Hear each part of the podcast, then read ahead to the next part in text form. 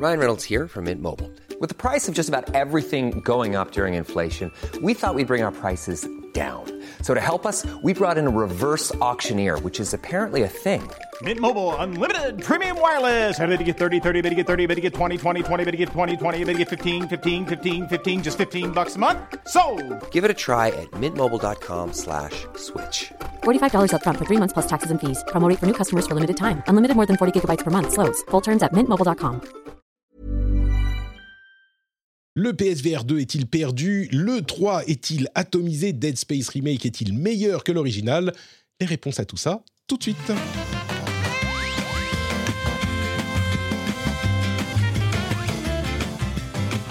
Bonjour à tous et bienvenue dans le rendez-vous jeu. Je suis très heureux de vous recevoir aujourd'hui pour cet épisode numéro 279, enregistré en février 2023 en compagnie de personnes d'une qualité stratosphérique, à savoir, d'une part, J.K. Loret. Comment vas-tu, J.K. Bonjour, euh, ça va très bien. Euh, au, au début, j'ai cru, j'ai cru que tu allais t'arrêter à personne. Je me suis dit, merde, il est tout seul en fait, en compagnie de personne. Et euh, voilà, c'était pour faire une autre matière avec une blague un peu. un peu Absolument incroyable. Tu, tu, tu, tu montres ta qualité et ton, la puissance de ton intellect dès le lancement. J'aime beaucoup. Je fais du podcast depuis 10 ans et ça s'entend pas du tout. Malo, Malo Oui. Delicourt, peux-tu remonter un tout petit peu le niveau, s'il te plaît? Fais une blague là tout de suite. Le niveau? Oh, aïe, aïe, aïe, aïe, aïe, des blagues. Je connais la blague du renard, mais. euh, Ah bah, je vais pas moi, vous je la connais faire. pas. Si, si, mais si, vas-y, la maintenant connais? tu, tu dois. Ah euh, Alors, je, je, je cite euh, Antistar, euh, mon collègue, qui est le l'apôtre de cette blague. Mhm. C'est un. euh, c'est un, un monsieur qui est dans sa ferme et qui constate qu'il y a une poule qui a disparu. Mhm. Et euh, il attend, il guette, il guette, il guette. Et puis un soir, il voit un renard qui arrive. Il s'arrête devant le renard et lui dit C'est toi qui as mangé ma poule? Le renard, il lui dit non. Alors qu'en fait, c'était lui. Donc aujourd'hui, on va vous parler de Non. euh, plein de choses super intéressantes. Attends, merde, qu'est-ce qui vient de se passer là Bon, excuse-moi Malo, mais va, va falloir que tu nous expliques ça. Alors, ah, peut-être après, après l'enregistrement, hein. c'est pas grave surtout. hein. Mais, C'est euh, hein. c'est ça, c'est ça mais non, non-blague. Non, non, attends, attends, Non, mais- non, mais- les autres. Il faut pas expliquer, c'est ça Assume. la qualité. Voilà, il faut pas expliquer, il faut assumer. Exactement. Ok. Euh, Écoute, je pense que je vais, je pense que je vais m'en servir. Euh, et je pense que surtout que les auditeurs qui contribuent financièrement à cette émission sont vraiment fiers de pouvoir avoir euh, rendu possible cette séquence incroyable. On a des nouveaux patriotes, Anthony Lecourte, Benux Fox, Mensouille ou Mansouille et Julien Monti. Bonjour et merci à vous tous d'avoir euh, euh, contribué, d'avoir euh, initié votre abonnement au rendez-vous jeu. J'apprécie énormément votre soutien. On a aussi un nouveau producteur, JNC, qui est avec nous et qui produit cet épisode spécifiquement. Donc, c'est un petit peu lui qui a euh, amené cette blague incroyable de Malo, euh, ou plutôt d'Antistar, par l'intermédiaire de Malo. Je pense que ça valait bien le prix de sa contribution. Je pense qu'Antistar ne sera, du, du coup, Antistar ne sera jamais invité dans le rendez-vous jeu, hein, je promets. Ou, ou- En tout cas, ou- pas, pas, ou pas en le contraire. Ou le contraire. Peut-être que tu vois, euh, Ouais. tout à coup, là, on- il va devenir. euh, je vais le, le supplier de participer à l'émission. Oui, après, C'est toi, toi, le, c'est toi le chef de l'émission. J'ai je trouvais cette blague absolument euh, très très bien. Voilà. Mais moi, je l'ai pas compris. C'est pas bref, on en parlera plus tard. Mais est-ce qu'il va vraiment falloir expliquer à Jika qu'il n'y a rien à comprendre? Que c'est justement Ouais, parce non, c'est que c'est pas une blague que c'est très drôle. Ouais, ok, d'accord. En fait, Non, non, euh, tu, fais, tu partie de cette génération euh, dont on parlait tout à l'heure, euh, qui, qui a, qui a raté le tournant de la jeunesse, tu vois, dans les années 80. Je suis la génération, je suis, je suis la génération de grosse tête, moi, donc euh, j'ai besoin de chute, j'ai besoin de, j'ai besoin de Guy Montagnier, tu vois. T'as as encore besoin qu'une blague soit drôle. Ah, Ouais, mais, enfin, mais- oui. J'ai entendu des choses bien pires dans d'autres podcasts où vous participez, monsieur Loret. Et Il y, avait- il y avait du sens dans ce qu'on racontait, même si c'était bizarre, mais il y avait du sens. Ah, Bon, bref. c'est discutable, c'est discutable. Euh, à propos de sens, euh, je pense que dans l'after show, euh, je vais parler un petit peu de a-t-il un, y a-t-il un sens à l'achat d'une console next-gen aujourd'hui? Parce que c'est une question qu'il est euh, légitime de se poser. Est-ce que ça vaut le coup, c'est intéressant, ou il y a même un, un intérêt tout court à acheter une console next-gen? On en parlera peut-être dans l'en- dans l'after show euh, réservé aux auditeurs. Euh, merci Mallory qui vient de s'abonner à Patreon. On a eu une petite euh, notification sur le Twitch, puisqu'on est également en live sur Twitch. Merci à vous tous de nous suivre. Et Mallory, du coup, on a un nouveau patriote, Mallory Delicourt. Merci à toi. Ah, il est sympa. ton soutien.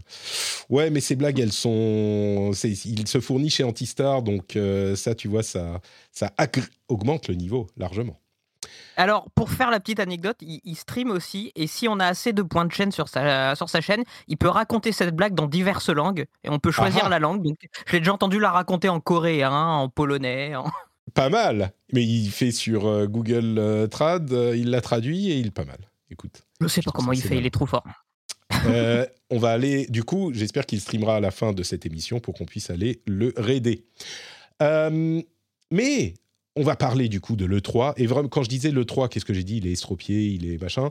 Euh, Il y a vraiment des préoccupations sur l'E3. Mais avant ça, on parlait de blagues de qualité. Euh, Jika, pour que tout le monde entende et que tu aies un maximum d'impact, est-ce que tu peux nous dire ce qui se passe samedi là? Oui, alors euh, peut-être, euh, peut-être, vous n'êtes pas sans savoir ou pas que on fête les 10 ans de ZQSD. euh, on les a fêtés même il y a, il y a- quelques jours en janvier, et à cette occasion, on fait un- une émission spéciale pour les 10 ans. Euh, donc c'est le, c'est samedi qui vient, donc le le 6 février. Non, pardon, le, attendez, je suis nul. Le 4 février. Bon, le 4, c'est que ça commence bien. Le 4 février, On est on fait une émission spéciale et, on- et pour le coup elle sera en direct sur Twitch. Ça fait bien longtemps qu'on n'a pas fait une émission en direct. Donc le, le- la chaîne Twitch de ZQSD, donc c'est ZQSD FR le nom de la chaîne. Euh, et on sera en direct aux alentours de 19h. On va faire une grosse émission pour les 10 ans. On va revenir un petit peu bah, euh, à la fois sur le bah, sur les 10 ans de l'émission de ZQSD. On va élire enfin avec beaucoup de retard le le GOTY euh, 2022 avec un quiz a priori préparé par Kevin qui est avec Pardiz qu'elle est incroyable. Je, je pense qu'il il a même, il a même, euh, il a même eu un budget pour cette, pour ce quiz. Donc je, je, je sais pas pour Mais il est comment, payé en comment il a été. ou, euh, Je sais pas. Il m'a- dit qu'il avait dépensé, euh, il avait dépensé de l'argent de, des Patriotes justement pour le quiz. J'ai très très peur du résultat. Donc voilà. Donc il y aura tout le monde. Il y aura les anciens aussi. Il y aura Goethe et Savon Fou qui seront là. Euh, il y aura, on sera et on sera et en plus on sera dans la cave de l'apéro du Capitaine. Vraiment là où on a commencé quoi. Euh, on s'était dit voilà, c'est vraiment histoire de marquer, de marquer le coup. Donc euh, fait- faites un tour sur euh, sur Twitch, euh, sur Twitch ZQSDFR à, à partir de 19h. Et euh, je, je rajoute une dernière chose. On, va avoir une petite rubrique euh, euh, message et message des, des- des auditeurs et des auditrices. Donc, si vous avez envie de nous laisser un petit message, euh, il suffit en fait de- d'enregistrer un, message avec votre téléphone et de nous l'envoyer à euh, zqsd10 ans à gmail.com, 10 ans en chiffres. Et comme ça, bah, on pourra diffuser ou pas. D'ailleurs, ça, ça va dépendre de la teneur du message. On pourra diffuser euh, votre message pendant l'émission. Voilà. Très bien. Super, bah on a écoute, de- on a de- on hâte, a d'y un être. événement, un événement mémorable et du coup, on va enchaîner immédiatement sur les infos à retenir avec la première d'entre elles qui concerne l'E3 avec des rumeurs plus ou moins confirmées selon lesquelles Nintendo, Sony et Microsoft snoberaient l'E3 et n'y seraient pas présents. Alors, qu'on s'entende bien, ça ne veut pas dire qu'il n'y aura pas de conférence dans la période de l'E3, mais par contre, ils ne seront pas présents sur le show floor, dans le salon, puisque, euh, pour, le cas où vous ne vous en souvenez pas, c'est cette année est l'année du retour de l'E3 physique, qui est euh, évidemment le cœur de l'événement. Mais sans la présence des trois gros constructeurs, et on sait que euh, des développeurs étaient souvent absents également, on se demande si l'E3 peut survivre, puisque, enfin, c'est, c'est- ça fait des, des années qu'il est moribond, mais là, c'était censé être le retour. Le retour sans les principaux intéressés, je ne sais pas si c'est possible. JK, euh, est-ce que tu crois que, enfin, l'E3 sans Sony, sans Microsoft, sans euh, euh, Hum, Nintendo, Nintendo. sur le salon, c'est juste les conférences et les conférences, bah, c'est le Summer Game Fest. c'est- Ça peut, on peut mettre écrit, on peut mettre 3 dessus, Ouais, ouais. Mais ça veut rien dire. Bah, c'est assez peu engageant, clairement. Et, et pour moi, il y a vraiment une espèce de flou sur cette période de l'année là qui arrive enfin en juin là. Puisque donc il y a cette 3 en physique, on ne sait pas à quoi ça va ressembler, mais on sait déjà que donc il y aura ni il y aura, il y aura aucun des trois gros constructeurs. Et euh, il y a un Summer Game- il y a aussi un Summer Game Fest en physique qui avait été annoncé. Alors je ne sais pas si c'est concret. Euh, Souvenez-vous, Geoff Keighley euh, l'année dernière, il a annoncé. Donc alors, on ne sait pas exactement quand. Donc il y a vraiment un truc. On, on, on, on- se demande où est-ce qu'on va devoir aller. Enfin, euh, ceux, ceux qui seront sur place en tout cas. Euh, après, Oui, parce le que nous, on reste chez Sony- nous en pyjama devant. oui, devant nous, nous, on sera euh, en- dans notre écran en train de regarder les streams. Euh, Après, le fait qu'il n'y ait pas Sony, en tout cas physiquement, c'est pas forcément une surprise parce que ça fait un petit moment, même déjà avant, euh, ils étaient beaucoup moins présents, ils étaient, s'étaient vraiment détachés de l'E3. Euh, Nintendo, c'est pareil, bon, ça, ils, ils s'étaient un peu éloignés de l'E3. Microsoft, c'est quand même nouveau, parce que Microsoft, en général, justement, c'était un peu les rois, puisqu'ils restaient quasiment euh, plus qu'eux, en fait, en tout cas en termes de présence. Et traditionnellement, ils ont toujours un, plutôt des gros stands. hein. Ils avaient un beau stand à la Paris Games Week cette année. Enfin, L'année dernière, ils avaient un beau stand à la Gamescom aussi. Euh, donc, euh, C'est la crise. donc je sais pas. Après, est-ce que, est-ce que, est-ce que derrière en interne, en, en coulisses, euh, il y a eu des négociations et que euh, les, les, les, les- c'est les A, je crois, qui organisent le 3, Ouais. euh, a, a Ouais, fait monter, a fait monter les factures de manière, euh, le- a fait monter les factures pour les- le, le prix, parce que le prix des stands peut- être très très élevé. Euh, et que du coup, bah, les, constructeurs se sont dit bon bah, on aura plutôt intérêt à organiser nos propres événements et, euh, et faire du stream, ça suffira largement. Et puis de toute façon. Enfin, euh, ça, ça arrive toujours à- au, au débat sur l'intérêt des salons physiques, même si moi je pense que c'est toujours intéressant. Mais aujourd'hui, euh, pour toucher le grand public, euh, un, un bon stream et, et mettre, même mettre à dispo une démo d'un jeu sur le Xbox Live ou sur Steam, comme fait Steam hein, quand ils font le Steam Fest, euh, c'est probablement tout aussi efficace, voire plus efficace, parce que là, tu vas toucher des millions de joueurs potentiels qui n'auront pas besoin de se rendre sur place pour tester, pour faire la queue pendant une demi-heure pour tester un jeu. Donc, donc euh, je c'est c'est pas une décision qui me, qui me choque plus que ça, qui me surprend plus que ça. Euh, C'est c'est sûr que c'est dommage pour la presse et les influenceurs qui auront décidé d'aller là-bas. Bon, bah déjà. euh, Mais tu sais, même pour cela, euh, je pense que ceux-là, ils ont droit à des présentations privées dans des chambres d'hôtel, comme, on est- comme on les a depuis des années déjà. Oui. Oui, bien sûr. Eux, ils, ils pourront avoir des hands-on de ce qu'on peut avoir en hands-on. Donc, c'est vraiment le, le délitement de. Tu, tu mentionnais le SA, c'est eux qui sont vraiment enfin, victimes de cette situation, puisque le SA euh, se finance en partie avec le 3, donc ils ont besoin d'avoir des trucs chers qui leur font de l'argent, parce que ça Ah. finance leur Mhm. activité le reste du temps. Alors que Jeff Keighley, s'il fait son Jeff Keighley euh, live euh, for real with real people, il s'en fout, lui, de faire payer très cher. Je suis sûr, enfin, ça lui fait de la pub plus que. Je suis sûr qu'il va se faire de l'argent, mais il n'a pas besoin de financer tout le reste de son activité par ce biais. Donc, euh, et puis ça risque d'être euh, une après-midi dans un garage avec trois personnes. euh, peut-être qu'il y aura. Je dis ça, mais je plaisante. Peut-être Bah, que ça sera quelques non, milliers ouais, de personnes. Alors que le 3, ils en attendent des dizaines de milliers minimum. Donc, euh, bref. Hmm. Après, ce sera peut-être bénéfique pour la Gamescom, du coup, qui, est, qui a lieu à deux mois plus tard, qui est quand même un gros événement européen, mine de rien, qui draine quand sûr. même beaucoup de monde parce que beaucoup de public. L'année dernière, c'était le retour de la Gamescom en physique, j'y étais et c'était un peu tristoun parce qu'il n'y avait pas beaucoup de monde, mais Enfin, pas beaucoup de monde, c'est quoi quand même, 150 000 personnes, un truc comme ça? Oui, enfin, par rapport à un salon public, euh, oui, il y avait, il y avait quand même, il y avait, y avait, ça, pour, par rapport à un salon public, c'était pas non plus la folie. Mm. Euh, par rapport à un salon un petit peu, un peu plus pro comme le 3, même si c'était plus vraiment le cas après, à la fin, euh, c'est Ouais. beaucoup, c'est sûr, mais, euh, mais on, on, on, on- on va voir parce que moi, en fait, je, je, je m'y suis habitué, à, je me suis habitué à cette période de- depuis le Covid, je me suis habitué à cette espèce de grand raout qu'il y a euh, euh, durant le mois de juin, le Summer Game Fest, avec plein de conférences et tout, même si c'est un peu l'indigestion à la fin. Mais j'aime bien finalement, tu vois, savoir que pendant, deux semaines, tu vas tous les soirs, tu vas avoir des conférences. Euh, avec, avec comme point d'orgue bah, les, les, les, annonces des grands constructeurs, Qui- qu'ils soient présents en physique ou pas, moi, à titre perso, ça, ça change strictement rien, tu vois. C'est sûr. Donc, euh, et je comprends, et je comprends pour eux, ils, ils, ils voient un intérêt très limité, quoi. Surtout que vraiment, si on, si on boil down everything, euh, au final, le seul vrai intérêt important à avoir un E3 en physique, c'est pour le A- les A qu'ils se financent. C'est juste ça. Il y a juste ça qui est vraiment. Après, il y a Ouais. des gens qui vont dire Ah, moi, j'aime bien aller voir les gens physiques. Encore une fois, on pourra peut-être le faire et certainement le faire pour les journalistes. Mais, mais le seul vrai intérêt important, c'est le financement de l'ESA. Et ça, bon, les gens qui sont pas l'ESA, ils s'en foutent. C'est une position un peu bizarre parce que c'est un syndicat de constructeurs et de, de, de l'industrie, quoi, une trade organization. Donc, ils sont tous, ils font tous partie de l'ESA, mais en même temps, ils s'en foutent un peu. Mais euh, bref, bon. Voilà pour euh, cette information. C'est un poil surprenant que aucun des trois gros constructeurs n'y prenne euh, part, en particulier Microsoft. Mais on verra ce que ça donne dans quelques mois. À côté de ça, on a eu un petit. euh, je ne sais pas si vous avez suivi cette histoire de euh, chiffre de production, de prévision et de prévision de vente de la- du PlayStation VR 2. Vous avez suivi un petit Ah peu oui. ça ou pas? Oui, j'ai vu ça, que ça, a été euh, drastiquement réduit. Alors, c'est euh, c'est GameIndustry.biz ou Bloomberg, je sais plus, euh, qui, a, qui était à l'origine de. C'était peut-être Bloomberg qui était à l'origine de cette euh, rumeur.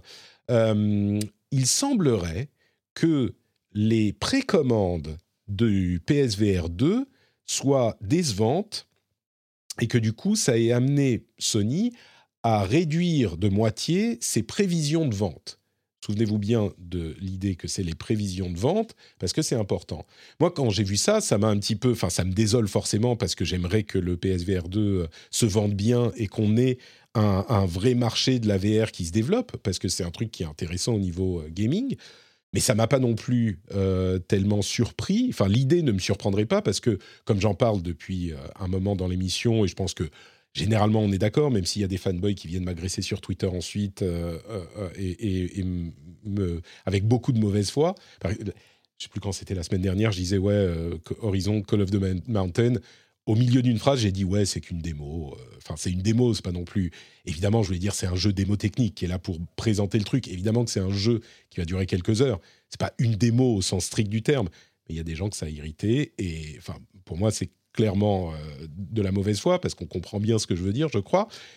Et donc là, on a un petit peu la confirmation de cette euh, réception tiède du PSVR, qui est euh, un, un, une bonne machine, mais trop chère, et avec un line-up qui est pas assez original et pas assez, il n'y a pas assez d'exclusivité, c'est beaucoup de trucs portés. En gros, ce que je reproche au PSVR 2, c'est que c'est une bonne machine pour découvrir la VR si on veut découvrir la VR, mais ça va pas donner envie à des gens qui sont pas déjà intéressés ou qui pourraient déjà être intéressés. Et c'est ça que j'attendais moi du PSVR 2 euh, et de cette génération de machines, c'était que ça étende le marché potentiel de la VR. Et là, entre le prix et le line-up, je crains que ça soit pas le cas. Bref, là, je résumais ce que je disais les, les semaines précédentes. D'après ces rumeurs-là, Sony aurait réduit les prévisions de vente Suite à ça, Sony aurait euh, communiqué avec Game Informer pour leur dire non, non, non, Sony. Ah, pardon, pardon. Oui, j'ai bien dit les prévisions de vente, ils les ont réduites selon euh, Bloomberg. Et à Game Informer, ils ont euh, envoyé un message disant Sony n'a pas coupé les quantités de production du PSVR 2. Genre, en sous-entendant que c'était un démenti de l'enquête ou des sources de Bloomberg. Et donc, il y a des gens qui, se sont dit, ah bah non, en fait, donc du coup, Sony dément. Mais en réalité, je ne sais pas s'ils démentent. Peut-être, mais j'ai pas l'impression, parce que quand on parle de projection de vente, c'est les chiffres, tu te dis, bah, on va en vendre 2 millions, et c'était leur chiffre, 2 millions sur 2023, bah, finalement, on pense en vendre qu'un million. La production, ça n'a, c'est pas que ça n'a rien à voir, mais c'est un autre chiffre. Si tu dis, bah, on avait prévu d'en, fabriquer un million, et que en, première euh, en premier run de production et que finalement tu dis bah on va en vendre un million, on va pas réduire la quantité de production, on va les garder en stock et puis les écouler sur l'année, mais c'est un autre chiffre. C'est comme si on dit euh, ah Sony a décidé que son rond bleu finalement il serait rouge et Sony sort en disant non non, non notre rond il est bien rond, mais c'est pas de ça qu'on parle. Donc je sais pas, j'ai l'impression que c'est un peu euh, pour euh, troubler les eaux et, qu'ils ont dit ce qu'ils pouvaient pour laisser penser à certains qu'ils démentaient sans vraiment démentir. Donc, je ne sais pas si c'est ce qu'il faut en retirer, mais euh, si ils ont effectivement toujours des ambitions très positives sur le PSVR 2, moi je suis content, parce que comme je disais, j'espère que ça va bien se vendre et que ça va établir un marché. Mais je trouve que ça commence à puer un peu. Enfin, à puer ils espèrent en vendre un million sur 2023. C'est pas rien, évidemment. Mais, euh, mais c'est pas aussi ambitieux qu'on pouvait l'espérer, je crois. Bah, euh, ouais, juste pour rapport à ça, euh, je pense qu'en fait. Comment dire? En fait, en fait, déjà, il pâtissent de ce que tu as dit. En fait, c'est un casque qui coûte euh, aussi cher, voire plus cher que la console. Euh, contrairement, en fait, le premier PSVR, il avait cet avantage d'arriver au bon moment parce que c'était une époque où les casques concurrents étaient encore très chers. Le PSVR 1 est arrivé, il était, à, était moins cher à 400 euros, je crois, ce qui était déjà un prix, mais ce qui était à l'époque le casque le moins cher. Donc, il, il, a séduit vraiment un public beaucoup plus large qui voulait découvrir la VR. Et puis, il y avait beaucoup de gens qui voulaient découvrir à l'époque aussi. Aujourd'hui, voilà. Le, et qui voulait découvrir. Et le problème aussi, c'est qu'il y a eu, il y a eu l'effet, euh, euh, l'effet, désolé de le dire, mais l'effet appareil raclette, quoi. C'est-à-dire que c'est, le truc que, que, que t'achètes et, et pourtant, je suis, je suis, enfin, même si moi maintenant, mais je, je, défends quand même beaucoup la VR. J'ai, acheté un MetaQuest 2 il y a pas longtemps, je l'ai dit la dernière fois. Mais, euh, mais du coup, c'est quand même un truc que tu sors pas tout le temps. Et, et, et les, je pense que la plupart des gens, ils ont vu le PSVR 2 ils se sont dit bon ok euh, le, le, truc le, le, truc coûte plus cher que la console il n'est pas compatible avec euh, mes jeux que j'ai déjà sur le PSVR et, et, et mon PSVR 1 est, est, techniquement toujours compatible avec ma PS5 encore faut-il que les gens soient équipés en PS5 bon a priori c'est quand même plus le cas mais surtout que la pénurie ça, ça, ça a commencé à arriver donc en fait tout, tout ça fait que euh, ça, ça- les, les- les- les- les- les prévisions de vente ne, ne peuvent être que moins bonnes, c'est certain.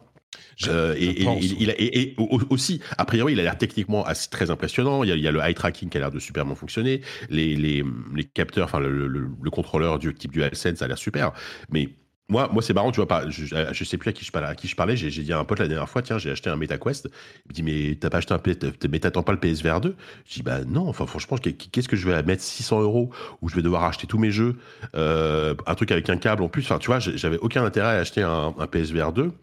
Euh, alors que typiquement, tu as un MetaQuest qui est moins cher, qui est compatible PC et euh, qui est autonome, tu vois, et qui, par contre, qui techniquement est inférieur, certes, mais euh, j'ai pas besoin d'une expérience euh, hyper haut de gamme. À ce moment, enfin, l'expérience que j'ai avec le MetaQuest 2 me, me suffit. Et pourtant, je fais partie des enthousiastes de la VR, tu vois. Donc, euh, donc c'est pas très étonnant que, que les prévisions de ne soient pas dingues, quoi. Moi, moi, je suis dans ton cas aussi. Enfin, s'il était à 400 euros, évidemment, à ce niveau de qualité, c'est difficile de le proposer Oui, à ça 400 aussi, euros, ouais. je comprends. Mais le prix euh, m'arrête. S'il était à 400 euros, je pense que je l'aurais acheté. À 600, je. Bah non, je peux pas. Enfin, je peux pas le Bah, je peux pas. 600, hein. C'est pas que je peux Oui, pas, c'est que j'ai pas 50, envie. 50 ou 600. Oui, Ouais. c'est délirant. Enfin, c'est pas, c'est pas, C'est- pas, c'est pas raisonnable, quoi. On en causait, euh, moi, il m'intéressait jusqu'à ce qu'ils annoncent le prix. Quoi. C'est ça, ouais, exactement. Euh, Bah, je me suis voilà. dit, euh, je suis passé à côté. euh, la VR, je suis passé à côté longtemps, euh, même si j'ai pu les- l'essayer euh, plusieurs occasions sur les salons, euh, divers événements. Mais euh, je me suis dit, bon, bah, si c'est comme le, PS, euh, le premier PSVR, euh, c'est relativement accessible, il y aura quelques trucs un peu sympas dessus. C'est ce qu'on Bon, bah espérait. là, j'ai la PS5, c'est ce que je vais faire. Je vais le prendre. Et là, j'ai vu 600 euros, j'ai dit, bah non, en fait. euh, 600 à ce euros sans jeu euh, Ouais, sans jeu. Euh, c'est- je crois que c'est 640 avec euh, le pack avec Horizon et euh, pour un truc que je pourrais n'utiliser que sur la PS5 je peux si encore j'avais pu me dire bon le casque il y a un câble donc éventuellement avec une compatibilité je vais pouvoir le brancher sur PC même pas forcément tout faire mais je sais pas je pense à Half-Life qui est le jeu VR j'aurais pu envisager de les mettre en me disant bon bah je m'en servirai sur les deux supports. Là pour un accessoire comme ça, j'y vois pas plus d'intérêt que euh, que pour moi d'acheter euh, la manette Edge alors que je suis pas un, un, un pro gamer Call of on va, ou, on va y euh, revenir à la manette. Tu vois? Je Ouais, vois pas bon, l'intérêt pour l'instant. L'idée, je, je voulais pas qu'on reparte sur euh, du, du PSVR de bashing, euh, mais force est de constater que, disons que l'idée que Sony euh, finalement euh, réduise ses projections de vente, même s'ils ne réduisent pas leur leur production, leur quantité de production, c'est pas si surprenant. Maintenant, peut-être qu'ils vont vraiment finir par démentir l'idée qu'ils ont réduit leur projection de vente. Ouais, c'est juste que c'est pas surprenant s'ils l'ont fait. La production elle est lancée là, donc euh, ils peuvent pas revenir en arrière. Enfin, je veux dire, Ah bah le si, truc, ils, ils sortent. Ouais, enfin, oui, bah, là, je veux dire, ils ont signé des contrats avec les avec les, les usines, hein, donc euh, Ah, mais ils peuvent pas dire au dernier moment. euh, oui, j'imagine, mais bon, c'est- c'est- enfin, je- il sort quand? Il sort dans, il sort ce mois-ci, non C'est ça? Ouais, ouais, il sort dans Euh, trois ouais, semaines. Le 22, Voilà. je crois. le euh, 22. donc ils, ils peuvent pas au dernier moment euh, réduire la, la production par deux non plus, tu vois. Non, non, c'est puis ils sûr. sont tellement battus pour sécuriser des stocks de composants qu'une fois qu'ils les ont, Sans ils vont doute, produire. hein. Ouais. C'est vrai, c'est vrai. Et puis ça va se vendre. Je veux dire, s'ils ont prévu de fabriquer un million sur l'année, ils vont en vendre un million sur l'année, j'espère quand même. Euh, mais bon. Pour, euh, rappel, le PSVR 1 s'était vendu à 5 millions sur sa vie, ce qui était quoi 3, trois ans, on va dire, de grosse euh, activité. Donc, on verra. On me pose la question, le PSVR 1 est compatible PS5 si on a un câble spécifique qu'on a, qui avait été envoyé par Sony au moment de la sortie de la, PS, de la PS5. Mais ça reste, enfin, je le conseille, je le conseillerais à personne. euh, Si vous ne l'avez pas déjà, je conseillerais à personne d'acheter un PSVR 1 aujourd'hui. C'est vraiment une tannée parce qu'il y a un boîtier externe, il y a plein de câbles. euh, Même avec la version un peu améliorée, ça reste pénible. Quoi. Bref, ça c'était pour euh, le PSVR 2. Euh, les chiffres très rapidement de Sony euh, nous disent, alors il y a plein de chiffres sur Sony en général, mais on s'en fout un peu. Euh, la PS5 elle-même s'est vendue à 7,1 millions d'unités ce trimestre contre 4 millions l'année dernière. Alors c'est toujours compliqué de comparer ces chiffres parce qu'il y a les problèmes de pénurie, mais il y a un autre chiffre qui est intéressant qui a été proposé par Oscar Lemaire, le, le fameux, le spécialiste, qui est de suivre les ventes de la PS5 par rapport à la PS4. Et euh, sur la première année, on va dire, ils étaient à peu près dans un mouchoir de poche. Ça a baissé ensuite euh, sur les trimestres précédents. Encore une fois, pénurie, euh, inflation, etc. Aujourd'hui, on est à 32 millions de PS5 dans la nature. À la même époque, au même, à la même durée de, disponibilité, on était à 37 millions pour la PS4 après 9 trimestres.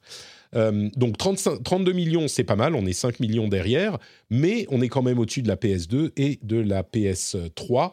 Donc ça reste quand même une console qui se vend bien malgré les pénuries et tout ça. Euh, souvenons-nous que la PS2 à l'époque était, euh, avait fini par être la console la plus vendue de l'histoire, si je ne m'abuse. ou peut-être qu'il y avait une console Nintendo au-dessus, mais genre c'est l'une des deux plus vendues. Donc la PS5 se porte encore très très bien, même si elle est un peu en dessous de la PS4. Et puis, je ne sais pas si vous avez vu cette... Euh, non, puisqu'on parle matériel, euh, je ne veux pas faire du PlayStation bashing, mais vous avez vu la taille de la batterie de la DualSense Edge, de la DualSense Edge euh, comparée à la DualSense normale? Alors, je t'avoue que j'ai pas regardé les chiffres exacts, mais euh, je, sais qu'il y a un problème. c'est pas ce que j'ai compris. Alors, la batterie, en fait, elle dure moins longtemps, mais pas beaucoup moins longtemps, euh, ce qui veut dire qu'ils ont quand même réussi techniquement à l'améliorer. mais la batterie, c'est une batterie de 1000 mAh sur la DualSense Edge contre une batterie de 1500 sur la DualSense normale. C'est-à-dire qu'elle a que deux tiers de la batterie, elle fait presque autant en durée de vie, euh, malgré cette batterie réduite euh, d'un tiers, mais il n'empêche.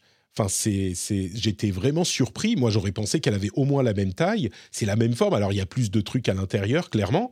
Mais euh, j'étais, j'étais vraiment. Enfin bon. surtout qu'à la base, la, batterie de la première DualSense, enfin de la, classique, elle n'est pas non plus incroyable, la batterie. c'est infâme. Comme les batteries PS4, ça dure allez, 6 heures, 7 heures, ça dépend de ce à quoi tu joues. Mais... Ouais, c'est étonnant cette, euh, cette DualSense euh, Edge. Euh, la réception est très très mitigée. Je, connais des, je connais des confrères, enfin des confrères, des anciens confrères qui, qui l'adorent vraiment, et d'autres qui ont trouvé ça, qui l'ont trouvé vraiment vraiment pas terrible quoi.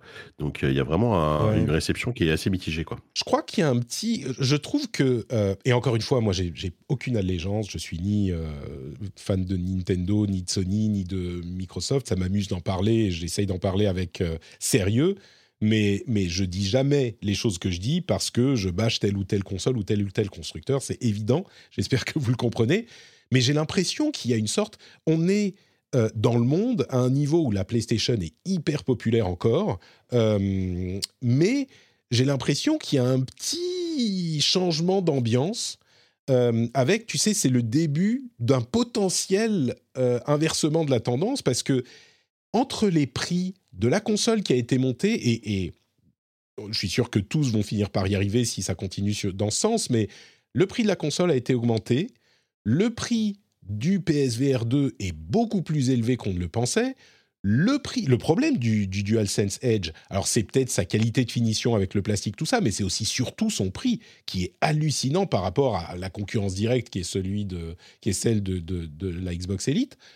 Et du coup, je, me demande si ça n'a pas un effet subtil, mais réel, sur la perception qu'ont les, les, joueurs de la marque. C'est un petit peu genre... Euh, enfin, les marques ne sont jamais nos amis, mais tu peux penser qu'une marque est cool, et tu peux penser qu'elle se fout un peu de ta gueule. Et là, j'ai l'impression que c'est quand même... Euh, bon, ils, se, ils abusent, quoi. Ils poussent trop. Et, ça peut avoir une influence sur leur image, je crois. Bah euh, ouais, je comprends ce que tu veux dire. C'est c'est c'est vrai qu'en ce moment on est dans une période où plus aussi euh, où, où, ils sont moins shiny, tu vois. Euh, c'est plus ouais, PlayStation, c'est c'est la marque. enfin voilà, c'est la meilleure console, c'est machin irréprochable. Les vraies exclusivités, etc.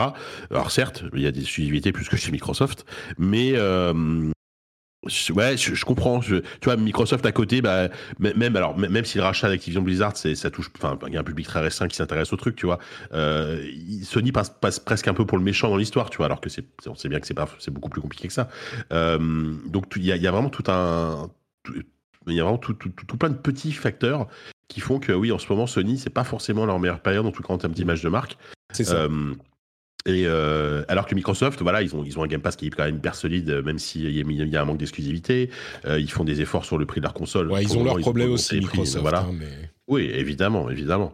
Euh, mais juste en termes de com, tu vois, euh, bon, euh, c'est pas forcément parfait en ce moment. Quoi. Ouais. Je trouve que Sony est un peu Bon, après, ça reste encore anecdotique. hein. Ils peuvent tout à fait redresser Oui, puis c'est des, périodes. hein, euh, Enfin, voilà, il, il suffit que euh, au prochain E3, ils annoncent un nouveau jeu de T-Dog et euh, deux, deux, trois trucs sympas. ça y est, ça va. Et puis voilà, tu vois, typiquement, la, bon, la série The Last of Us, je suis pas sûr que PlayStation en profite vraiment. Enfin, c'est pas une série Ah bah, PlayStation, tu vois. Mais si, non, mais Si, carrément. enfin, si. Mais, euh, mais je veux dire, quand, T'as pas vu que les ventes de, des jeux ont explosé oui, sur. Amazon? Les, les, les ventes de jeux explosées, je suis d'accord. Non, et puis, Mais je veux dire, je- le, juste, juste le public qui regarde The Last of Us, va pas se dire, oh là là, PlayStation, ils sont super forts. Enfin, pour moi, il y a quand même, c'est quand même deux choses très différentes. Quoi. Oui, le, le, le brand building de PlayStation n'est pas lié à ça, mais euh, et puis c'est c'est uniquement chez les chez les, les fans comme nous que ça que ça joue Oui. ce genre de choses. Mais Bon, bref, euh, petite pensée euh, comme ça. Euh, et il y avait un autre truc justement à propos d'exclus, parce que oui, évidemment, quand ils vont commencer à présenter les exclus à l'E3, euh, on- enfin, c'est pas que ça rend la console moins cool ou les jeux moins intéressants, hein, c'est juste l'image de marque de la marque. Il y a, je sais pas si vous avez vu cette promo pour, pour les jeux Sony. C'est une pub, hein, enfin une pub toute bête, et il y a genre des, les jeux Sony qui envahissent la réalité, et un reportage genre Ah, on a trouvé Aloy dans les rues, on a vu euh, Kratos dans la neige, machin, et il y a un moment, un truc qui ressemble quand même vachement à euh, Uncharted, avec une héroïne plutôt que, euh, plutôt que Nathan Drake. Et c'est une héroïne qui pourrait être la... qui pourrait être quelqu'un dans l'histoire de... euh, je vais pas, je vais pas spoiler. Tu vois? Tu, dois, tu peux depuis le temps, c'est bon. ouais. Ouais, je pense que ça va. Donc, il pourrait être la fille de Nathan Drake euh, qui, qui prend la relève. Et du coup, il spoil un petit peu, peut-être, ou il spoil, ou il préannonce euh, Uncharted, euh, comment, Drake's Legacy, ou un truc du genre, euh, avec ce, Mm. ce personnage. Bref, c'est juste un petit truc. compliqué cette histoire parce que je crois que derrière il y a eu un démenti de Naughty Dog. Enfin, enfin disons qu'il y a eu un Naughty Dog avait pr- précisé qu'ils en- eux ils en- avaient terminé avec Uncharted. Euh, ce qui ne veut pas dire effectivement que Sony peut pas confier un, un Uncharted à, Ah bah, à un autre studio. Mais ce dont j'ai un truc, j'ai quand même beaucoup de mal à croire. Euh, que Sony serait prêt à filer Uncharted à un autre studio que Naughty Dog. C'est tel- tellement lié. là-dessus. Aucun ah, je sais pas. Uncharted est tellement lié à Naughty Dog euh, que c'est quand même risqué. Enfin, risqué. Après, euh, ils peuvent filer ça à Guerilla, par exemple, typiquement, qui, qui ferait son du super taf, quoi. Mais je sais pas. Je suis un Moi, peu mitigé que- sur cette histoire. Moi, je pense que euh, ils vont ils vont complètement le filer à quelqu'un d'autre, un studio euh, qui va faire, on l'espère, un bon boulot. Ils vont appeler ça, tu sais, euh, Uncharted Gaiden ou il appelle Charted, tu vois, c'est plus la même Oui, un chose. spin-off, Euh, quoi. Une sorte de spin-off, ouais. Ouais, ouais, c'est ça. et, et voilà, et il y a aucun souci. Moi, je suis, je suis convaincu qu'ils vont le faire, et j'espère qu'ils le feront bien et que ça sera pas juste on copie, comme on a vu mille fois des jeux. Enfin, je sais pas, celui qui me vient à l'esprit, c'est Arkham Origins et Arkham Knights. Euh, Ouais. qui, qui ou non Gotham Knights qui était vraiment euh, hyper décevant et j'espère qu'ils feront un truc genre qu'ils mettront leurs pattes sur le truc et bref mais donc ils ont peut-être préannoncé euh, préannoncé Uncharted c'est quoi 5 Euh, bah oui. Enfin, si, si on enlève. Lost Legacy. euh, Bah non, parce qu'il y, a- il y a eu Lost Legacy qui est un épisode à part, mais bon, on va dire que oui, c'est, ce serait le 5, techniquement, quoi. techniquement. Euh, et puis enfin, quelques mots. euh, ah oui, si vous êtes euh, abonné PlayStation Plus et que vous avez une PS5, n'oubliez pas d'aller ajouter les jeux PlayStation Collection à votre bibliothèque, parce qu'à partir du 9 mai, ils seront plus disponibles gratuitement. Vous vous souvenez, c'est cette collection de jeux offerts aux, abonnés PS Plus qui avaient une PS5. Donc allez les ajouter. Et, et puis les jeux de février pour le PS Plus, il y a Holy Holy World qui est inclus dedans. Donc ça, c'est peut-être un jeu à tester. Euh, si vous ne l'avez pas encore testé, ça sera mon cas. Du côté de Microsoft, on parlait d'augmentation de prix. Microsoft a augmenté le prix de ses Xbox au Japon. Voilà. Ah. Euh, uniquement au Japon. Mais ça risque d'arriver aussi. Hein. Alors, ça augmente pas beaucoup, mais, mais ça augmente quand même. Donc, euh, Bon. Entre ça et Je le fait que ont- les ils- jeux ils- commencent ils à passer à, 50, à, à 80 euros, tout ça, je crois qu'on va y arriver. Ils devaient estimer, euh, ils, devaient estimer qu'ils en vendaient trop au Japon, du coup, ils ont Ouais, décidé de. On dit le succès est retentissant. Voilà, mollo, bolo, bolo. Historiquement, je veux dire, c'est pas possible qu'on vende autant de consoles au Japon. Microsoft, ils se sont dit ça, et c'est pas normal, Clairement. donc hop, on augmente le prix, quoi. Clairement, clairement. Euh, mais c'est vrai en plus qu'ils en vendent beaucoup pour le Japon. Euh, on Oui. est à combien? Euh, 400 000 exemplaires vendus au Japon. euh, et bon, oh, par comparaison, la PS5, elle s'est vendue à 2,5 millions d'exemplaires. Pour, pour le coup, je pense que c'est la Xbox qui s'est le plus vendue, euh, enfin qui se vend le mieux au Japon de, de toutes les séries de Xbox. Ah, parce que moi, j'ai des souvenirs de semaines à 30 Xbox vendus euh, dans tout le. Japon. Ouais, Bah, pour donner, c'est- Jarod euh, qui nous, fait les, qui nous donne les chiffres. Euh, la console, la, la Xbox One avait atteint 115 000 exemplaires en tout euh, sur toute Oh sa là. vie. Donc, euh, tu vois, là, La série, Ouya vendue mieux. à 400 000. C'est pas mal. La Ouya, Même en Suisse, ils en ont plus acheté, je suis sûr. certainement. Euh, et l'autre news, euh, l'autre news Microsoft, c'est euh, c'est cette histoire avec euh, 343 dont on ne sait pas s'ils vont continuer à faire des euh, jeux Halo ou pas. Il y a eu des rumeurs selon lesquelles ils étaient passés à euh, à une supervision des jeux Halo, mais que euh, ils allaient, d'autres studios allaient les, superviser. Puis on a entendu que non, finalement, ils continuent à bien euh, faire les Halo, mais ils vont passer à l'Unreal Engine. Enfin, ce qui est sûr, c'est qu'il y a des choses qui changent chez euh, 343 et c'est pas surprenant, comme on me disait les fois précédentes, vu les fours qu'on fait les les fours. Si, je suis désolé, les fours qu'ont fait les derniers Halo, ou en tout cas les déceptions qu'ont été les derniers Halo sur certains points. Mais, mais bon, voilà, donc ça continue à, à poser des questions sur le, le leadership des studios de, de Microsoft. Et je crois que c'est tout pour les news. Il est temps de parler de jeux. Est-ce que vous êtes prêts pour vous faire démembrer? J'espère. Il y a des bons jeux là. Hmm. Il y a du bon jeu là. Il y a de quoi faire, mais avant, on va quand même parler une seconde de Patreon, patreon.com slash rdvjeux pour soutenir l'émission, pour nous permettre de continuer à dire du bien et du mal, euh, ou de constater des choses très objectivement, euh, sans aucun billet d'aucune nature, ou en tout cas on essaye, eh bien vous pouvez nous encourager et nous soutenir sur Patreon, patreon.com slash rdvjeux. Euh, bah, c'est très simple, vous allez sur Patreon, vous choisissez un niveau de soutien qui peut aller de un petit euro à euh, plus d'euros si vous le souhaitez, et à la fin de chaque mois, vous êtes euh, débité de cette somme et ça vous donne accès à des bonus incroyables comme des émissions sans pub, par exemple, sans même ce petit laïus au milieu. Vous avez des contenus bonus comme l'after show qu'on fera tout à l'heure. Vous avez le plaisir, la joie, le bonheur d'être un patriote. Et ça, ça n'a pas de prix. Enfin, si, ça a un prix qui est modeste. Si vous pouvez vous le permettre, allez voir sur patreon.com slash rdv. Je, je vous en remercie très chaleureusement. Quand vous arrivez chez vous, cling, les clés dans le bol, et là, ça fait « Ah, Patrick !» Ou alors, vous versez le café, et là, ça fait « Glou-glou Ah, Patrick !» Vous avez deux occasions de vous souvenir que vous devriez aller sur patreon.com slash. Je vous fais des bisous. Euh, alors, il y a des gens dans la chatroom qui disent « Mais je l'aime trop, ton laïus !» Je vous rassure, si vous êtes abonné au Patreon, mais que vous voulez quand même entendre le laïus, vous pouvez continuer à suivre l'émission sur le flux public. Euh, le flux privé a la version sans laïus du milieu, mais le flux public euh, l'a toujours. Donc, ouf Vous voilà rassuré. Hi, this is Bachelor Clues from Game of Roses, of course, and I want to talk about Club Med. Everybody knows Club Med has been the pioneer of the all inclusive resort since 1950, with almost 70 resorts worldwide, ranging from beachside destinations in the Caribbean and Mexico to exotic locations like the Maldives and Morocco, or even the mountain destinations like Japan and the European Alps. Dine on delicious gourmet cuisine, enjoy more than 20 activities, and make memories with your family. For more information, visit clubmed.us or call 1 800 Club Med or your travel advisor. Introducing Wondersuite from Bluehost.com. Website creation is hard, but now with Bluehost, you can answer a few simple questions about your business and get a unique WordPress website or store right away. From there, you can customize your design, colors, and content.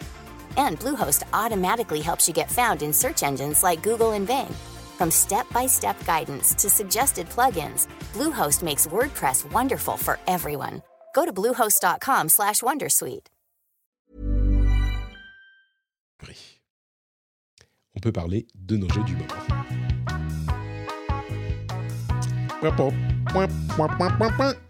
Et c'est avec ce ton tout à fait adapté qu'on va commencer à parler du jeu.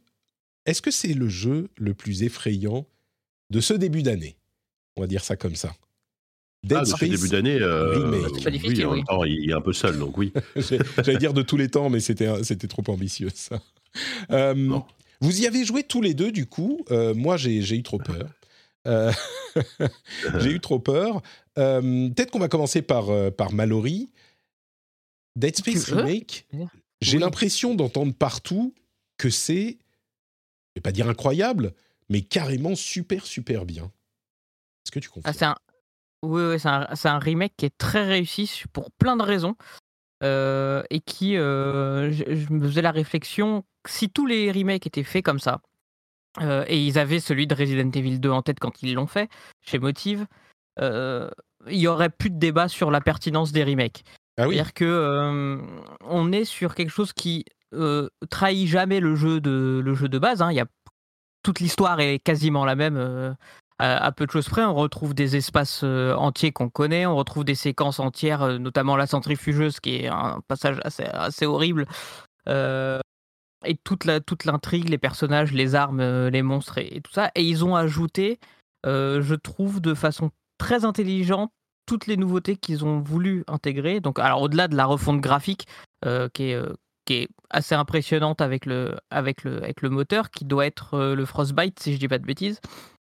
Ils ont rajouté par exemple sur les nécromorphes, les monstres là, une dégradation corporelle, c'est-à-dire quand on tire, à- à- au lieu de passer simplement de l'état entier à l'état dessoudé, il y a des bouts de chair qui s'en vont, ils se, Mm. ils se, ils s'abîment.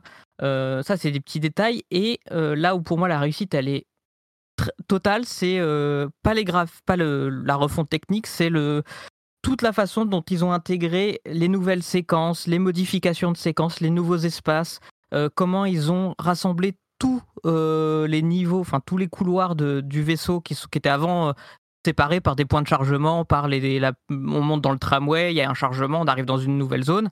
Ces tramways sont toujours là, mais en fait c'est juste des, des, des façons de voyager rapidement. Tout est d'un seul bloc maintenant. Donc on peut, on peut partir d'un bout du vaisseau et tout retraverser si on veut. Il y a plein de petits ajouts, des coffres, des salles en plus, des séquences euh, C'est cinématiques en strictement plus. la même euh, progression, le les mêmes niveaux, la même architecture. Il y a des trucs qui changent un petit peu ou c'est vraiment anecdotique? Ouais, en fait, c'est plein de trucs qui sont ajoutés à la marge. C'est-à-dire que le, le- ça va être le même couloir, sauf que dans ce couloir, il va y avoir des portes en plus.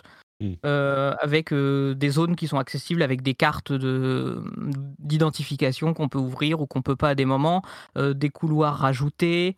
Qu'est-ce qu'il va y avoir? Certains personnages qui avant, bah, notamment Isaac, qui parlait pas, bah, maintenant il a des dialogues. Donc ces dialogues impliquent de retravailler les PNJ avec qui il échange, parce qu'avant les dialogues étaient faits pour que le personnage n'ait pas à répondre. Euh, c'était Ah oui, des, c'était d'accord. des ordres, c'était des consignes, c'était des, des injonctions. Là, il y a des discussions, il y a des ajouts, il y a même une fin secrète. Euh, si on débloque le New Game Plus et qu'on refait le jeu, il y a un moyen d'avoir une, une autre fin. Donc c'est en fait, vraiment un a- remake, c'est pas un, un- Enfin, on n'est pas du tout dans le cadre d'un remaster euh, 4K, Non, c'est un, machin. ouais, ouais, c'est C'est un comme tu vrai l'évoquais remake très avec, euh, fidèle. Resident Evil 2, on va plus loin que ça, quoi. Voilà, on n'est pas dans la relecture comme euh, peut, peut l'être euh, Final Fantasy VII Remake, qui Mm. reprend le truc de base et qui dit on va faire complètement autre chose tout en gardant certains marqueurs. Là, c'est Dead Space, euh, comme il était euh, quand il est sorti en 2008, et ils ont de façon vraiment très très intelligente intégré tout un tas de nouvelles choses au long de la progression, ce qui fait que le, le remake a effacé, alors c'est c'est un peu exagéré, mais c'est une façon de faire passer l'idée, a effacé mes souvenirs de l'original. Mm. C'est-à-dire qu'il y avait des séquences, quand je les faisais, je me suis dit, c'était pas dans l'original ça? Et c'était assez. Et je me, à plein de moments comme ça, j'ai eu ces- cette impression de est-ce que c'était dans, le- dans, le, dans le jeu que j'ai fait ou c'est un ajout ça? En fait, c'était souvent des ajouts et c'est tellement bien fait que euh, j'ai eu l'impression que c'était déjà là. C'est hyper naturel et ça, c'est une grosse, grosse réussite. j'ai l'impression que c'est la manière dont tu le décris ça pourrait être un jeu qui est sorti aujourd'hui et ça serait un super jeu de 2023 où on n'est pas à ce point-là est-ce que tu sens des des choix de design qui datent un petit peu? Parce qu'il a quoi? Il a 10 ans Dead Space? Euh, Pas plus que ça, il va avoir. ça, 15 ans. euh, il est sorti, ouais, 2008. Donc, ah oui euh, Ah oui c'est 15 ans c'est 14 15 ans. ans ouais. ouais, quasiment, quasiment 15 ans. Euh, Alors, il y a des, alors, il y a des petits trucs, oui, il y a des, il y a des Mm. petits trucs qui, qui montrent un peu que ça a un petit peu vieilli. Il y a, il y a ce personnage qui est toujours un peu lourd, même si c'est pas un soldat, que c'est justifié par le fait que ce soit pas un soldat, mais un ingénieur. Euh, il y a de cette, lou- cette lourdeur dans le déplacement. Il y a quand même une forme de linéarité qui est, euh, qui est traite son époque, mais il, il jure pas du tout avec les productions d'aujourd'hui et le mettre en face de Callisto Protocol qui est sorti il y a trois mois. C'était ma euh, question. donne-moi ouais, ma ça, question un mois et demi. Ça- Euh, ouais, la comparaison fait bon. mal. hein. la comparaison fait un peu mal, ouais, parce que Ouais.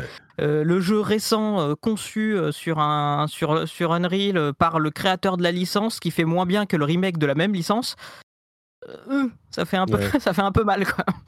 Jika, tu, Ouais. tu, tu y as joué aussi. euh, Ouais, je suis, alors j'ai- je l'ai pas fini encore, mais j'en suis, j'ai bien avancé.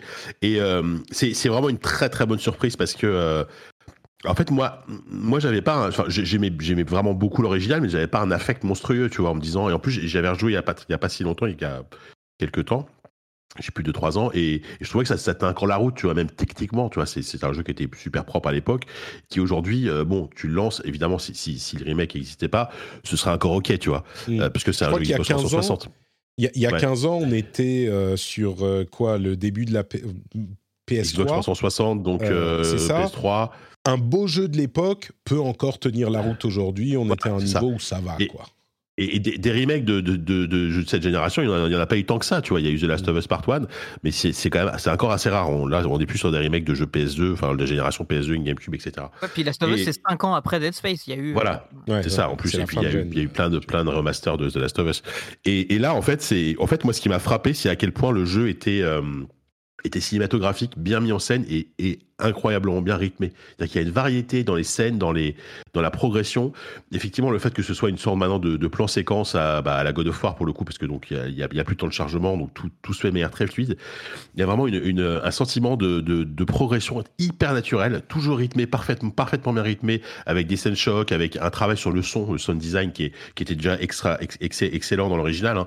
Là, là, vraiment, le travail sur le sound design, c'est d'ailleurs de là que vient essentiellement les, les effets horrifiques, euh, plus que que le que enfin visuellement c'est évidemment c'est moi moi moi c'est pas un jeu qui me fout une trouille d'enfer c'est plus un jeu qui me où t'es t'es constamment en tension quoi parce que Mm. parce que voilà t'avances forcément avec le flingue levé et, euh, et voilà mais et, et et, et par exemple les monstres effectivement le les, les détails de, sur les peaux des monstres etc qui se délitent c'est ça rajoute vraiment hein, le, le côté bah, cinématographique que tu pouvais avoir hein, avec un bon film d'horreur avec des monstres bah, The Thing etc et, ça, vraiment, moi, je trouve que c'est bluffant parce que c'est vraiment typiquement le genre de jeu euh, où tu as, vraiment du mal à, savoir quand poser la manette parce que tu as toujours envie de continuer. C'est tellement fluide. Non, mais c'est tellement bien rythmé et fluide, tu vois, que tu pourrais le faire d'une traite quasiment. Euh, tu tu t'en rendrais pas compte et tu tu t'ennuierais pas.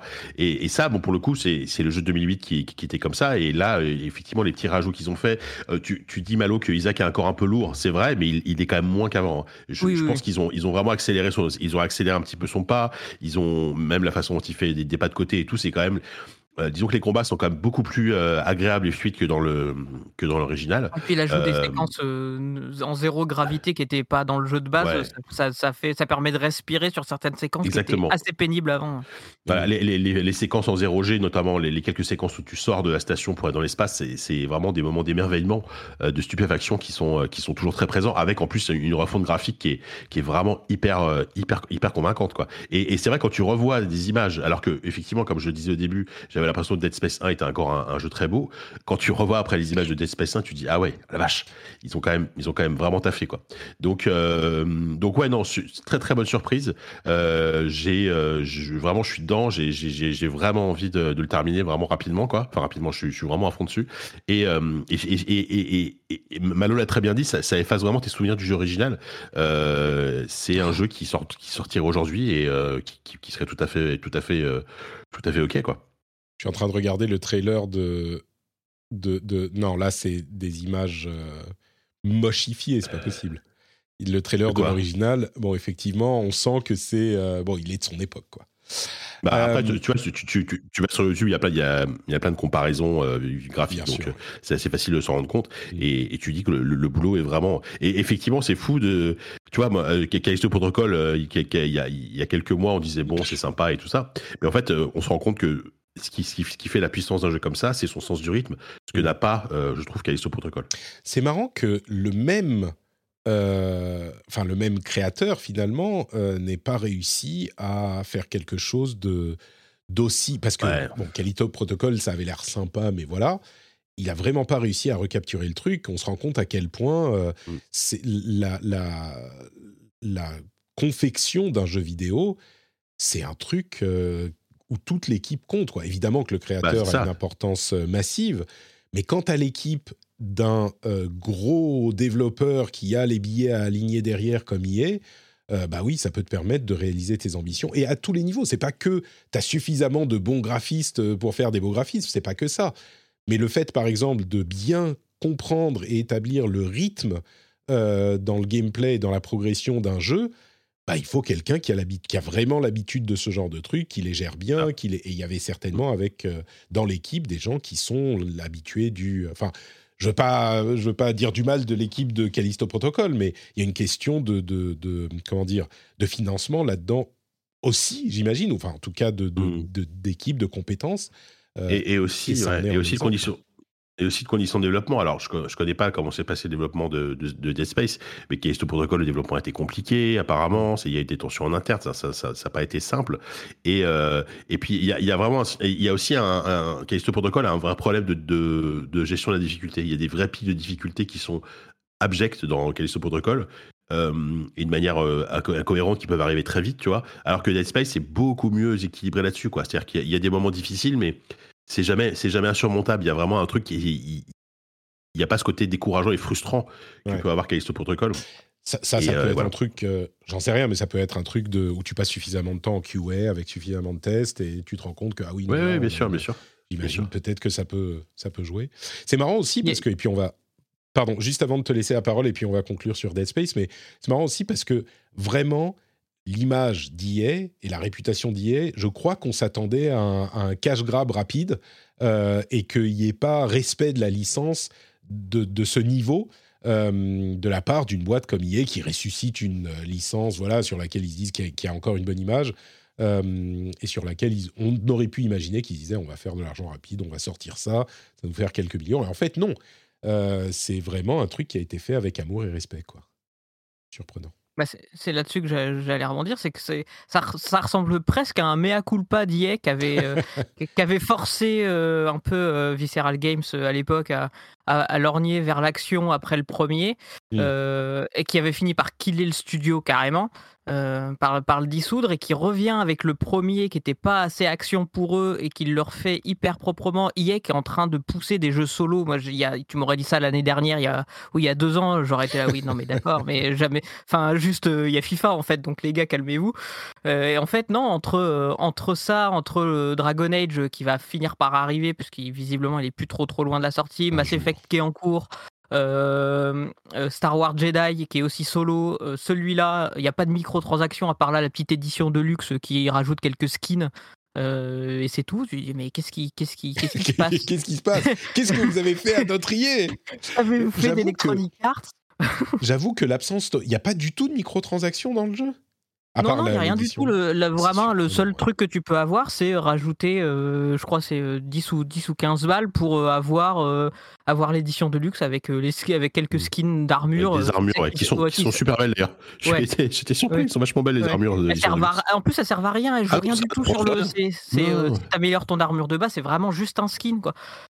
C'est marrant Donc, parce euh, que c'est vraiment sur ce point, tu fais bien de le noter. J'aurais été, tu m'aurais dit ah hier a rajouté des microtransactions pour, euh, tu vois, ils ont rajouté une sorte de, euh, monnaie en jeu en plus pour pouvoir acheter des upgrades d'armes euh, et tu peux l'acheter avec de l'argent réel. C'est exactement le genre de. D'ailleurs, il y avait pas ça dans un Resident Evil remake, je sais plus.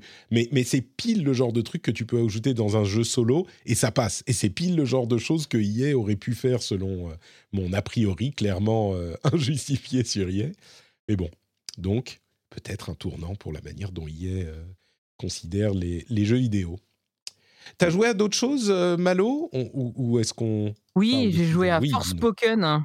Ah, alors, Euh, on en parlait la semaine de dernière. Forspoken. ce jeu qui, ce jeu qui, qui, qui divise, que certains aiment bien et d'autres euh, pas vraiment, j'avais l'impression que c'était... euh, Bon, je te laisse parler plutôt, ça sera mieux.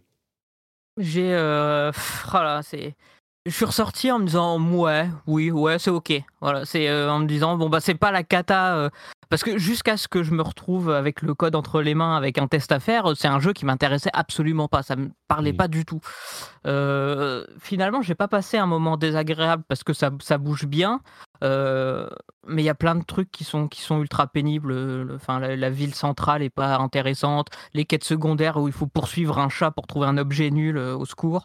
Euh, le monde ouvert qui est très très grand, mais en fait, il y a quatre objectifs différents qui sont reproduits euh, euh, d'un bout à l'autre. Alors, on prend plaisir à aller d'un objectif à l'autre, mais c'est pas très intéressant. Donc, en fait, il y a toujours, c'est toujours un jeu du oui mais. Et qui Mm. fait que moi j'en suis ressorti en me disant ok j'ai pas passé euh, je- 25 mauvaises heures mais par contre jamais j'y rejoue quoi. D'accord. J'ai pas envie d'y revenir. Le personnage est plutôt cool, mais les autres sont pas intéressants. Euh, on voit venir un peu le scénario. Il est plutôt bien rythmé, mais on voit le venir, un- on le voit venir à un kilomètre.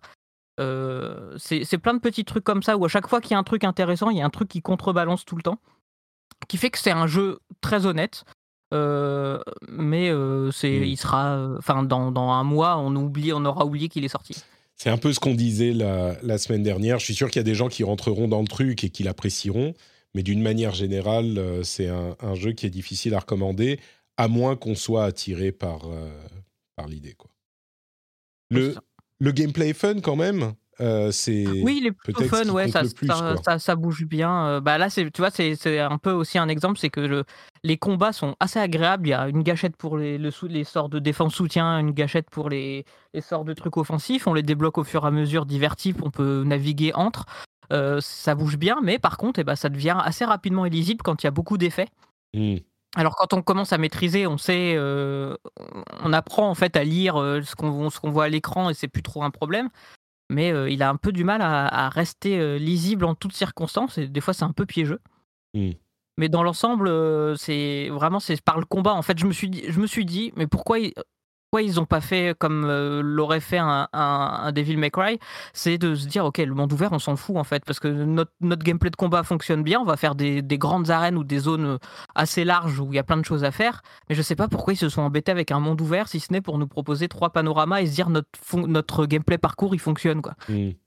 Donc, Bah, euh, je c'est pour le gameplay parcours. C'est quand même, euh, tu vois, une composante importante euh, du jeu. Ouais, mais est-ce que Assassin's Creed, avant de passer à Origins, ils avaient besoin d'un gigantesque monde ouvert pour faire du parcours intéressant? Non, c'est sûr. Mais là, le parcours, le principe du parcours de Forspoken, c'est justement que tu traverses un gigantesque monde ouvert. Tu vois, il est prévu pour ça.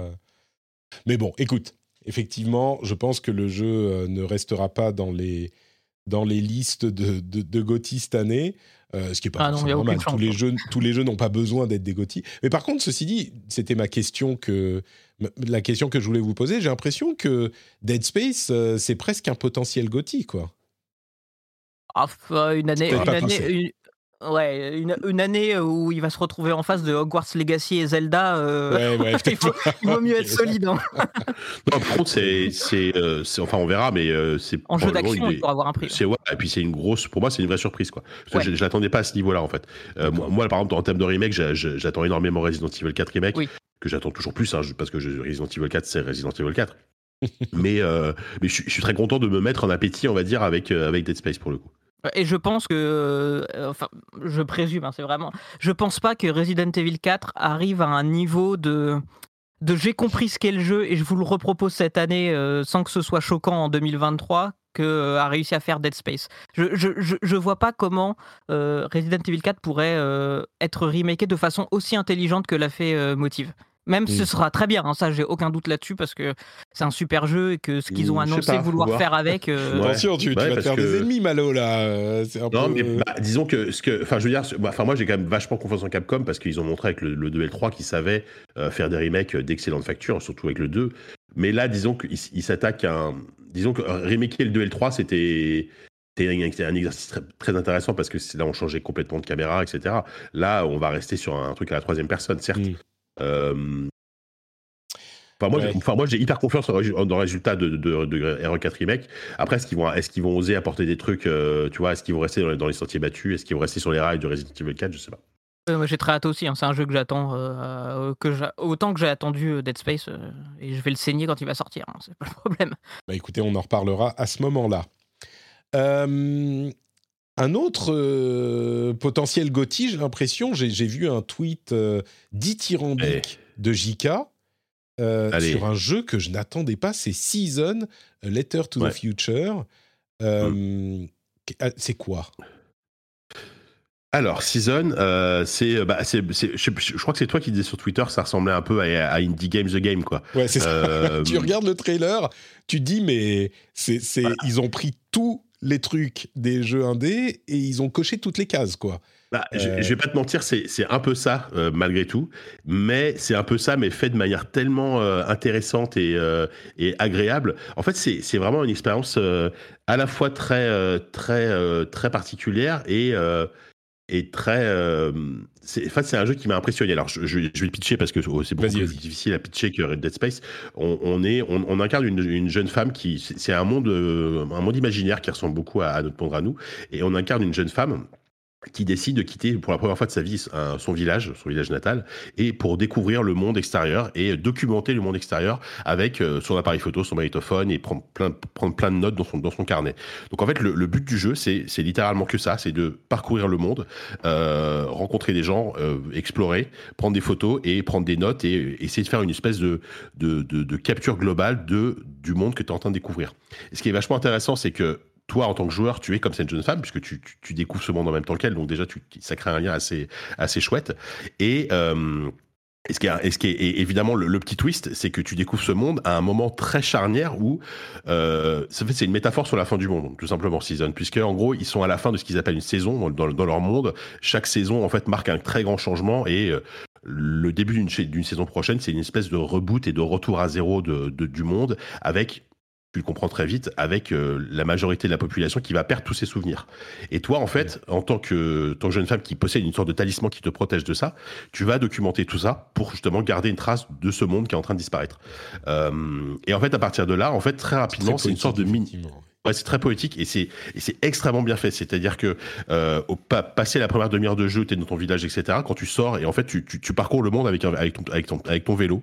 Et la première fois que tu descends, euh, que tu quittes ton village, que tu descends une grande route et que tu découvres une, immense vallée devant toi, t'as vraiment la, même sensation que moi la première fois que j'ai découvert euh, Breath of the Wild et que tu découvres ce monde devant toi qui s'ouvre et tu dis bon maintenant où est-ce que je vais? Alors évidemment le monde ouvert est, beaucoup plus petit, euh, mais par contre en termes de, poésie, en termes de envie de, de, de tout découvrir, c'est c'est c'est c'est les mêmes sensations en fait que qu'un qu'un qu'un jeu à la Zelda.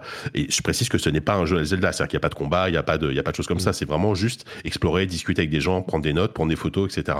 Et et voilà. Et, donc, évidemment, c'est important de pas trop raconter ce qui se passe, mais c'est pas non plus un jeu qui va vous mind blown par des par des twists incroyables avec avec un scénario complètement fou, etc. En fait, c'est plein de petites histoires que, que que tu vas capter un peu un peu partout, et parfois avec finalement pas avec quelques mots, avec quelques dialogues, avec quelques photos, tu vas reconstituer un univers qui est extrêmement intéressant. C'est-à-dire que tu sens que les développeurs, en fait, c'est des, c'est des Canadiens, des Québécois. Ils ont imaginé un lore hyper profond, hyper, hyper puissant, avec des histoires de guerre, avec des histoires de maladies bizarres qui, euh, qui effacent les souvenirs ou qui endorment les gens, ce genre de choses. Et euh, par contre, c'est à toi de le reconstituer. C'est-à-dire qu'ils te, ils te, ils te mettent rien sous le nez. C'est à toi de, de vraiment d'aller chercher le truc et de reconstituer tout le puzzle de cet univers qui, est, qui est vraiment intéressant. Avec en plus vraiment une, direction artistique qui est super belle, qui, est vraiment magnifique. Le jeu, le jeu a vraiment des fulgurances en termes de paysages régulièrement qui, qui m'ont vraiment, euh, qui m'ont vraiment bluffé. Euh, voilà. Par contre, après, c'est un jeu très contemplatif. C'est un jeu où il se passe finalement pas grand chose. Quoi. C'est, il, faut vraiment s'investir dedans. Mais c'est un jeu qui parfois, juste avec une rencontre et, et que- quelques phrases d'un personnage que tu vas rencontrer, euh, peut, peut vraiment te. Enfin, moi, ça m'a. C'est un jeu qui m'a vraiment touché en fait jusqu'au bout. Le jeu, bah, typiquement, ce genre de ce genre, ce genre d'expérience, tu, t'attends pas euh, à ce que ce soit très long. Donc, euh, c'est entre 6 et 6 et 8 heures de jeu, quoi, en fonction de, en fonction de ton niveau de. Parce qu'en en vrai, tu, tu peux aller très vite et, et aller plus rapidement à la fin, mais l'intérêt c'est d'explorer tout, etc., de prendre ton temps. Et et, et en fait, c'est marrant parce qu'à la base, j'en avais pas du tout entendu parler. C'est un jeu que j'ai, je suis vraiment tombé dessus euh, presque par hasard. C'est c'est Diz, mon, donc Kevin, mon, mon camarade de ZUSD, qui m'a, qui m'a envoyé un message en disant cette journée avec un vélo. Et c'est vrai que c'est un petit peu ça, puisque Journée, le fameux jeu de Genova Chen, puisque c'est vraiment un jeu de, de c'est un, c'est un, c'est un voyage quoi. C'est vraiment un jeu de voyage euh, avec par contre beaucoup plus de dialogue et quand même une C'est narration qui est beaucoup beau. plus écrite. Ouais, franchement, c'est très très beau. Euh, moi, moi, je le conseille vraiment si vous avez envie d'une expérience euh, à la fois un peu un peu contemplative, un peu relaxante et un truc un peu ouais, c'est très mélancolique, mais en même temps, c'est très euh, c'est pas du tout euh, pessimiste, tu vois. Ça, ça- ça parle de ça parle de, de la fin de quelque chose, mais pour quelque chose de nouveau qui va se recréer. Et euh, et, et c'est fait de manière très euh, très intéressante, très subtile. Euh, vraiment, c'est un jeu qui m'a euh, qui m'a enchanté. Qui m'a enchanté vraiment pendant pendant 6 6 7 heures là et euh, c'est vraiment une- je je sais pas s'il sera Gauthier mais en tout cas euh, pareil enfin c'est indéniablement la, la surprise de ce début d'année quoi pour moi quoi. Season, Voilà. A Letter to the Future, et c'est sur Ouais. Et- euh, PC et PlayStation. Un truc que je précise, alors moi, moi je, me, je, je me place de mon point de vue très français, hein, c'est que le jeu donc est, est doublé hein, euh, avec en, en plusieurs langues et le doublage euh, français est fait euh, en québécois avec Mm. des accents du coup qué- qué- québécois. Et donc c'est vrai que c'est et, et je trouve que ça donne un, un- un- en tout cas de mon, mon point de vue une sorte de, de charme en plus parce que c'est très c'est finalement très rare dans un jeu vidéo d'avoir une VF avec un accent euh, une- et et d'autant plus un accent québécois. Donc moi je vous conseille honnêtement d'essayer d'y jouer en VF parce que je trouve que ça rajoute un truc en plus quoi. Et c'est des Québécois les... T'as dit c'est des Oui, c'est un- euh, C'est un studio qui est. bah, je, je pense que c'est des Québécois pour le coup, c'est Scavenger Studio. Et euh, j'imagine que ce sont des Québécois. Bah, Écoute, Season, A Letter to the Future, c'est euh, clairement, j'en ai entendu énormément de bien. Donc si c'était que JK, ouais, il, a, dirais, il, a, bon, il a très bonne review. Hein. JK, mais, mais oui, tout le monde a l'air de la- de l'apprécier, quoi. Ce indie game de game. The Game. ouais. Super, ben merci à tous les deux. Euh, pour ma part, je suis encore sur euh, Persona. J'ai continué à y jouer. Euh, la petite s'est réveillée. On, on- enfin, Le, le- le- le 5, le 5 le 5, ouais. En fait, j'ai commencé il y a. D'accord. J'ai recommencé. Il y a- pardon? Non, non, vas-y.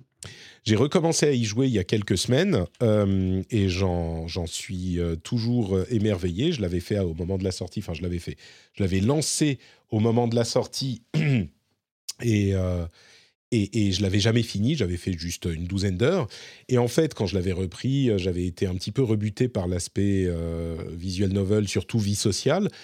Et j'ai eu envie de réessayer parce que j'avais aimé le 4 et euh, il est quand même assez magnifique, celui-là. Et donc, avec à l'occasion de. euh, Enfin, comme il est dans le Game Pass, je me suis relancé dedans euh, avec le Royal.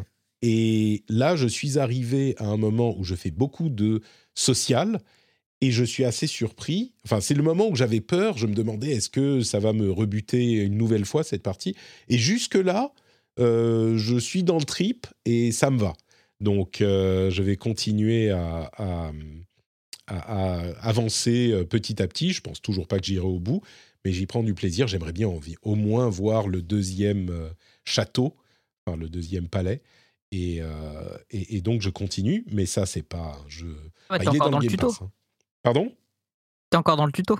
oui, voilà, j'ai fini le premier palais. Mais, mais c'est marrant parce que j'ai fini vraiment euh, le premier palais d'une traite, en fait. Euh, et c'est beaucoup moins frustrant que dans, le, que dans le- la version non euh, golden. Bon, j'ai peut-être Oui. mis une, une- un accessoire bonus qui fait un peu trop de dégâts. j'ai mis un Demonica Device et Ah j'ai bah tout oui. explosé avec, le, avec les armes. Euh, mais j'ai regardé, c'est 50% de bonus en plus pour les armes. C'est pas et, je les ai vraiment explosés les, les, ennemis. Donc je crois que c'est pas ça qui m'a tout fait, euh, tout fait, enfin battre tout, tout, tout. J'aurais juste pris un tour de plus à chaque combat, ce qui, ce qui compte, mais quand même. Euh, et, du coup, bon, j'y prends du plaisir. Et à côté de ça, j'ai lancé la démo de euh, Theatre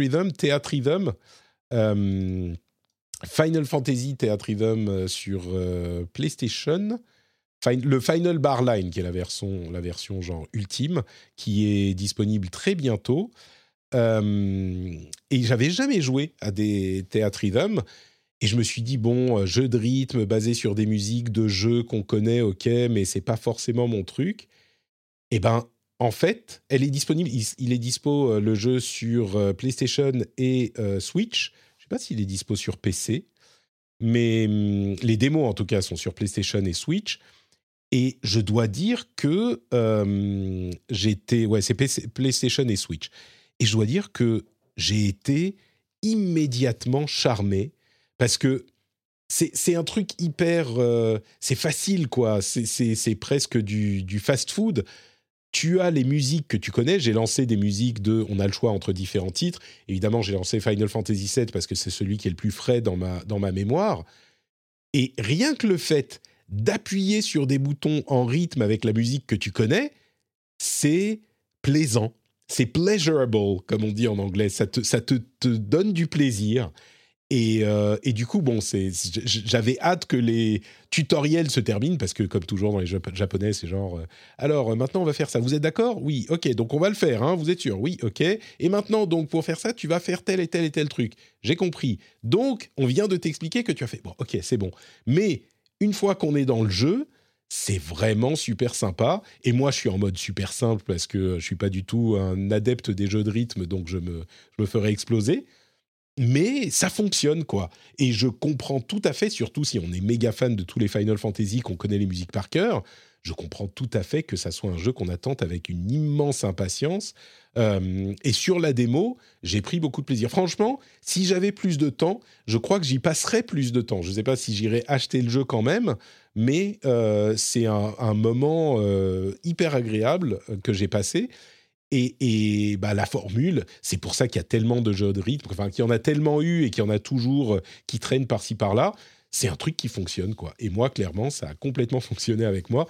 Je l'ai lancé pas à contre, enfin, pas, pas à contre cœur, je dirais pas. Euh, c'est pas que j'y allais à reculons, mais j'en attendais rien et en fait, je me suis amusé. Donc, euh, Theatrhythm Final Bar ah, Line sur. Tu m'as donné presque envie de m'y mettre, d'essayer. Tu sais, download la démo c'est marrant. Ouais, la démo qui est dispo aussi sur Switch. Il est pas sur PC, dommage. Switch et PS euh, et PlayStation. Et euh, tu as, par, dans la démo, tu as accès notamment aux morceaux, évidemment, de Final Fantasy VII Remake. Donc, euh, et quand la musique commence, tu sais, c'est même si c'est des petits bips, tu t'en fous. Si tu la connais, ça te, ça te fait, ça te fait, ça, ça te, comment dire, ça te lance le truc tout de suite, quoi. Euh, et on me demande, alors il n'y a pas que Final Fantasy, il y a des DLC avec d'autres titres de Square, euh, mais c'est pas inclus dans le jeu de base. Et il y a même, il y a Dragon, y a peu, Dragon Quest?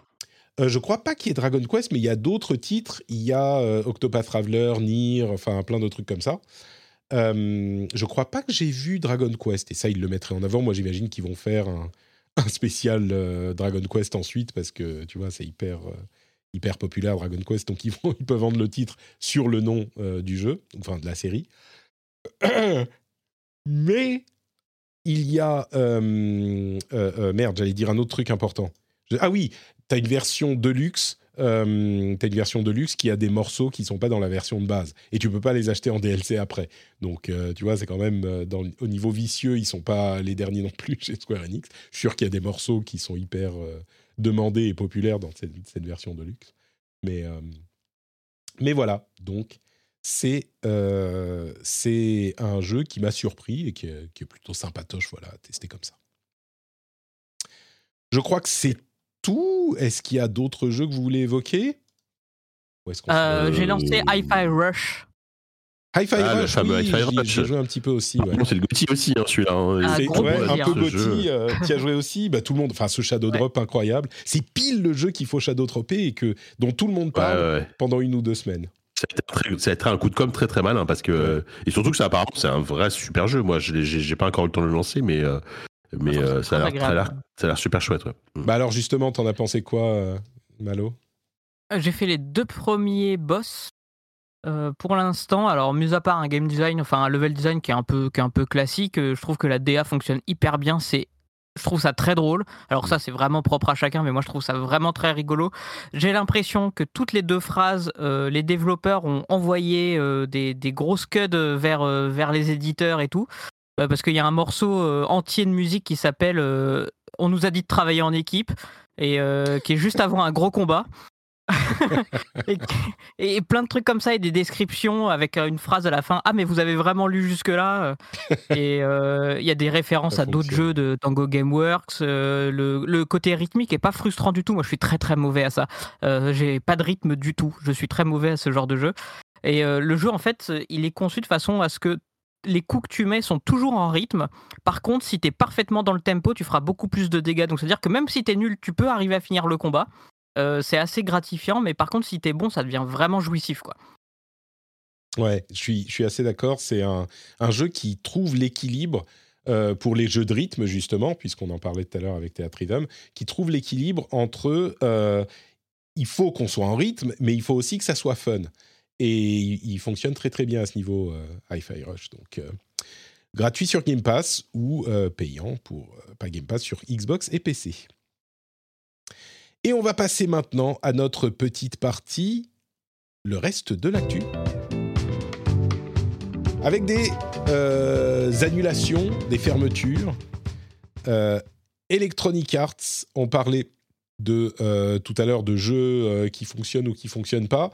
Ben, Apex Legends sur mobile et Battlefield qui était, enfin Apex Legends, il est sorti il y a quoi, six mois en fait, et il est déjà annulé, enfin il est déjà fermé. J'ose même pas imaginer le, peu de succès qu'ils ont eu avec Apex Legends mobile pour, le, le, pour en fermer les portes là dans, quelques mois, enfin pour décider d'en fermer les portes euh, déjà.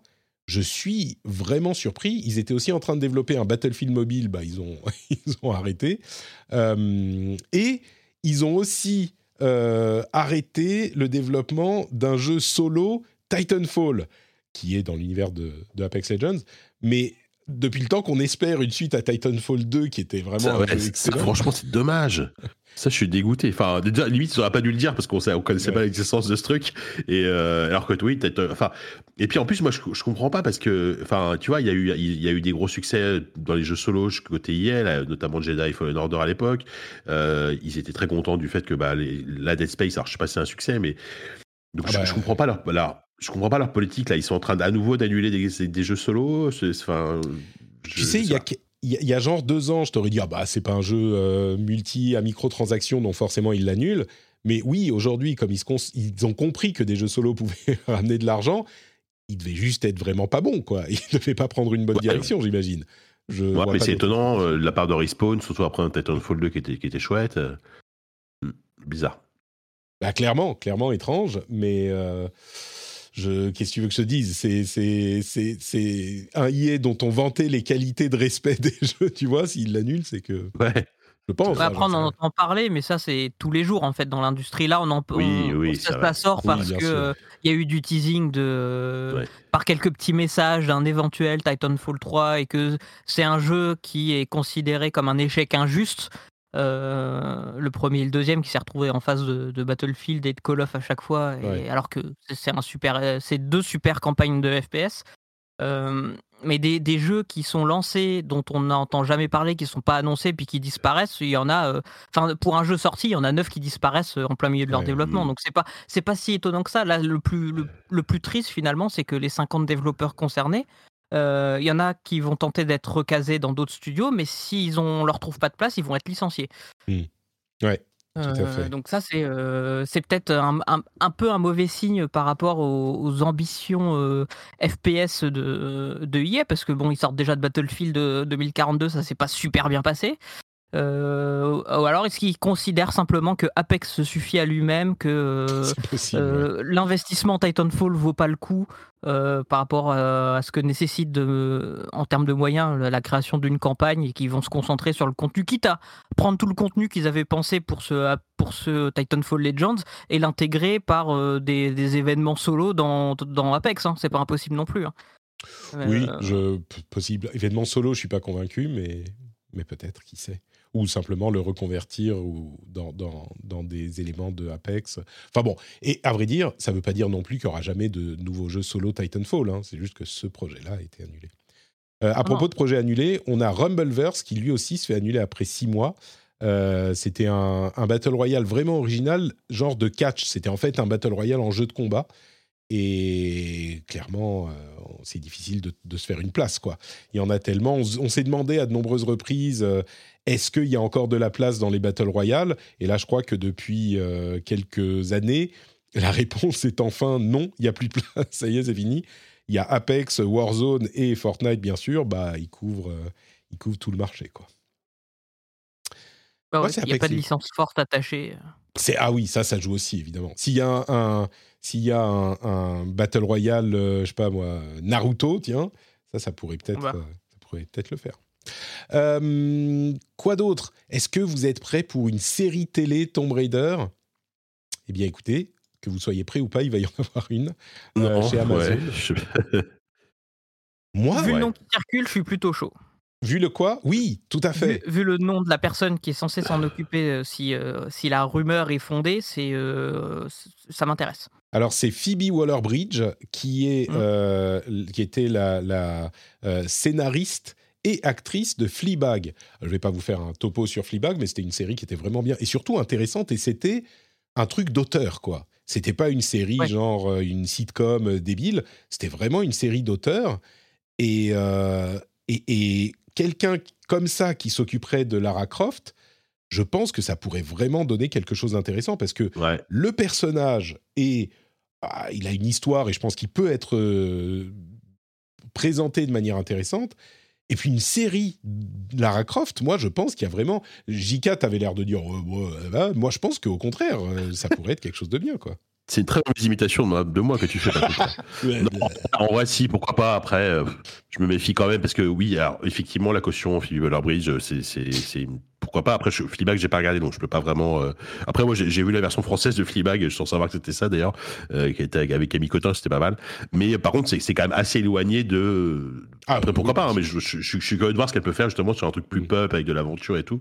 Euh, voilà, je, je, je suis quand même, on va dire que j'ai, un léger sourcil levé, mais voilà, Ouais. je, je suis un peu en recul, j'attends, j'attends de voir un premier trailer, tu vois, déjà, ne serait-ce pour voir un peu le, la tonalité du truc, quoi.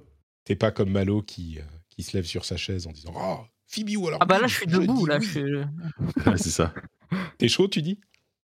Ouais, je suis, bah, je suis debout. Là, je suis sur ma chaise. euh, je danse. Non mais on verra, on verra. euh, déjà qu'on a pu, ils ont annulé le film, euh, le deuxième film de, avec Alicia Vikander, donc euh, on va voir ce que, on va voir ce que ça pourrait donner, et puis on va attendre le jeu aussi. Oui. Et alors, justement, le jeu que tu attendais, j'ai vu que tu t'en enthousiasmais sur Twitter, c'est Tomb Raider Reloaded. Ah ouais. Alors, soon. ouais. Alors bon, ça, ça c'est, autre chose. hein, C'est une, euh, c'est un, un reste d'un projet qui a été lancé par Square Enix il y a déjà un moment, parce que je me souviens avoir fait une news là-dessus il y a bien longtemps. Euh, oui, bon, voilà. J'ai très alors, peur. quoi? Euh, c'est un jeu mobile euh, dont on ne sait pas encore grand chose, si ce n'est que ça prend un peu la forme d'un roguelite euh, avec, un, avec un style un peu cartoon. Euh, c'est vu du dessus, euh, c'est pas bon. Euh, J'ai très peur parce que ça, c'est un héritage de la direction Square Enix euh, occidentale, euh, donc héritière de tout ce qui est Marvel's Avengers, de la gestion de Crystal Dynamics et de, et de toutes ces choses-là. Donc j'ai très très peur. Globalement, j'ai un peu peur de tout ce que fait Square Enix en dehors de Final Fantasy. Euh, surtout quand ils font des discours pour dire que leurs objectifs c'est les NFT, c'est pas tellement les jeux. Donc j'ai un peu, Ah, j'ai a- un peu peur. Ouais, ouais. Euh, par contre, je suis beaucoup plus chaud pour le DLC Power Wash où on peut nettoyer le manoir de Lara Croft On en parlait la semaine dernière. parce Euh, que voilà, c'est le jeu de la satisfaction. On est d'accord. Un peu, un peu. euh, Je trouve qu'il demande un peu trop de travail quand même, Power Wash, euh, pour euh, pour être satisfaisant. Mais tu vois, faut vraiment aller chercher les derniers pourcentages de morceaux de Ouais, euh. Euh, mais Tomb Raider Reloaded arrive le 14 février. Euh, Qu'est-ce qu'on a d'autre? Jedi Survivor a été décalé au 28 avril. Et là, vraiment, on se dit qu'il y a des gens. Enfin, encore le 28 avril, t'es es juste dans la période où ça va, mais je vais vous rappeler un petit peu ce qu'est cette période-là. Euh, je ne sais pas comment on l'appelle, alors je disais sur Twitter, c'est le mai-juin apocalypse, parce que entre le 28 avril et le 22 juin, on a maintenant Dead Island 2, ça c'est un jeu pour JK, euh, Jedi Survivor, Redfall, Tear- euh, Tears of the Kingdom, Zelda, Suicide Squad, Street Fighter 6, Diablo 4 et Final Fantasy 16. En, en- en- La violence, quoi. mais c'est c'est fou Ah, quoi. La violence. Ouais, non, c'est n'importe quoi. C'est c'est c'est vraiment Alors, n'importe C'est quoi. une période de, ouais, c'est une période de deux mois, quoi, de deux mois, deux mois et demi, mais quand même, c'est, c'est quand même, surtout que c'est pas des jeux, c'est pas des jeux qui vont prendre 10 heures à finir la plupart, donc, euh, donc, euh, C'est c'est huit jeux, donc en moyenne, euh, Mm. il y a des concentrations, mais en moyenne c'est un par semaine. sur et évidemment Ouais, c'est ouais, marrant parce que j'ai tweeté ça, il y a des gens qui m'ont dit oh mais sur cette liste il y en a que deux qui m'intéressent. Oui. D'accord, mais c'est pas l'idée n'est pas que tous les jeux vont être forcément pour tout le monde. c'est Il y a sûr. quand même beaucoup de gros jeux. Après, c'est vrai que c'est des jeux pour le coup très différents. C'est-à-dire que euh, après, je Ah sais oui. pas. hein, est-ce que le, est-ce que le celui qui, celui ou celle qui va, qui va acheter Diablo 4 va se jeter sur, euh, euh, je sais pas moi, va, va se jeter sur FF16 Je suis pas sûr, tu vois. Mais, euh, mais quand même. Bah tiens, il y en a, il y en a combien qui vous intéressent dans cette euh, dans cette liste du coup? En vrai, moi, quasiment tous. Euh, Ouais, pareil. À part. FF, euh, Même, même FF m'intéresse, tu vois, moi, donc euh, cette année, quoi. Dead Island, euh, j'attends de voir. Dead Jedi, Island, oui. ouais, Redfall, euh. Bah, ouais, Dead Island- Redfall, c'est Day One. Ah oui Ah bah c'est Arkane, donc euh, Arkane par principe, Ah oui, c'est jour. Arkane, c'est des- Voilà. Moi, moi- moi, Redfall, effectivement, Arkane, donc Day One, mais ce que je vois de Redfall pour le moment me- ne, me- ne me branche vraiment pas du tout. Donc, euh, j'espère me tromper, que le jeu final sera, sera mieux que ce, que ce que je ressens là pour le moment, mais je suis quand Ouais. même assez. euh, pff, je suis pas hyper emballé par Redfall pour le moment. Moi, il y en a. Moi, je dirais, ouais, quasiment tous, pas tout à fait. Enfin, Dead Island, ça peut être marrant parce que ça va être du rétro gaming. C'est un jeu dont le design a été lancé en. Oula, attention, parce que 10 tu, ans, tu vas encore te faire engueuler sur Twitter. Tu vas encore te faire engueuler sur Twitter, toi. Non, mais tu vois, c'est un peu comme, euh, c'est un peu comme Dying Light 2. Tu sentais quand même le, le design euh, des, des, des années 2010, quoi. Je serais pas surpris que Ouais. Dead Island 2, dont le développement a commencé il y a, il y a à peu non, près mais 40 ça, ans. clairement. euh, Clairement, moi, je suis. de- Dead Island 2, honnêtement, j'en attends rien. Je suis pas, je suis Ouais. pas du tout. euh, Mais bon, donc, il y a ça. Dead Island 2. Voilà. Mm. Euh, Jedi Survivor, pourquoi pas Redfall, pourquoi pas Et puis après, euh, Tears of the Kingdom, oui. Euh, Suicide Squad, euh, oui, moi je suis très curieux. Puis Street Fighter 6, mais je vais je vais jeter dessus. Diablo 4, oui. Euh, Ah oui, Final. Fantasy 16, oui. Enfin, il y en a bien 5, 6 euh, qui, sur lesquels je pense passer du temps. Quoi. Par contre, Street Fighter 6 aux aux F de mon côté, totalement. Donc, vois, JK. ça en fait déjà un mois. On va, on va changer ça, on va, on va arranger ça. On va faire des sessions d'initiation et Oh. douces euh, sur, euh, sur Street Fighter et on verra si on pourra te faire euh, te Street Fighteriser. Ça sera pas, ça sera pas Ouais. Street Fight, Street, Street Patrick, ça sera Street JK, va Patrick. mon, mon, Ok. mon aventure Street Fighterienne. Euh, quoi d'autre, quoi d'autre? Allez, on va finir vite. Euh, vous pouvez jouer en duel sur Marvel Snap. Donc, euh, si vous attendiez de pouvoir exploser vos amis avec des cartes en partie de 3 minutes sur mobile, c'est possible. Euh, Il y a eu un trailer pour Destiny 2 avec euh, des, des armes qui, qui ont été présentées. Mais moi, je suis euh, là aussi. Enfin, on parle de, de, de mai-juin, mais euh, là, on est dans le mois de Destiny 2. Vous vous rendez compte que là, dans le mois où on vit, il va y avoir la nouvelle extension de Destiny 2. Vous êtes euh, complètement surexcité, Ouais. je, je le sens. J'ai l'impression moi, que je- ça je fait suis- 10 ans que tous les mois il y a un truc Destiny. Ah. Et, et- et moi, je suis, je suis content parce qu'au prochain podcast, donc normalement début mars, tu, auras, tu, auras déjà, tu en auras déjà parlé, donc j'aurai pas à subir ça. donc euh, voilà, je suis, je suis tranquille. Et tu vois, là, là où je, je- je comprends quand même les limites de mon, de mon fanbo- fanboyisme, c'est que autant je me dis on pourrait tenter de Street Fighteriser JK, autant sur Destiny, euh, je, je comprends bien que c'est pas forcément la peine. Tu Ah, vois. tu, sais, ah, tu sais quoi, moi, c'est, à la base, c'est du FPS, hein, ça, ça pourrait Ouais. me botter Destiny, mais, Mais, mais là, juste que j'ai, juste la flemme, quoi, tu vois. C'est ça le problème. Et il y aura une nouvelle expérience euh, solo. Peut-être que je ferai un épisode spécial pour expliquer aux gens comment, euh, comment débuter sur Destiny. Bon, on verra. Bref, euh, quoi d'autre? The Crew. Alors, The Crew, je comprends pas. Euh, il continue à faire des, des suites. Clairement, ça doit fonctionner, hein, parce qu'il continue à faire des nouveaux The Crew. Et bien là, c'est The Crew Motorfest euh, qui devrait arriver, qui se passe à Hawaï, qui devrait arriver euh, en 2023. On ne sait pas quand. Donc, euh, si vous aimez les jeux de, de course, bah, The Crew est là pour vous. Et- ça fait au moins un Ubisoft qui va sortir cette année, ça, c'est déjà, déjà bien. Bah, Il y a un Assassin's Creed, hein, normalement, qui arrive aussi. Oui, Mirage. non, mais ok, oui, oui, on sait, on, attends, on sait jamais. Hein. Écoute, On on sait jamais ce qui va se passer. Euh, et puis, j'ai vu, alors vous vous n'aurez pas la vidéo, mais vous allez imaginer mon, mon, mon visage. J'ai vu une news, oh, il y a un jeu euh, Avatar de Last Airbender. Et là, je fais, ah Et puis ça continue, et c'est un RPG gacha sur mobile. Et là, je fais, oh Ouais. C'est, vite remonté, c'est vite descendu, c'est vite monté, c'est vite descendu. Ça.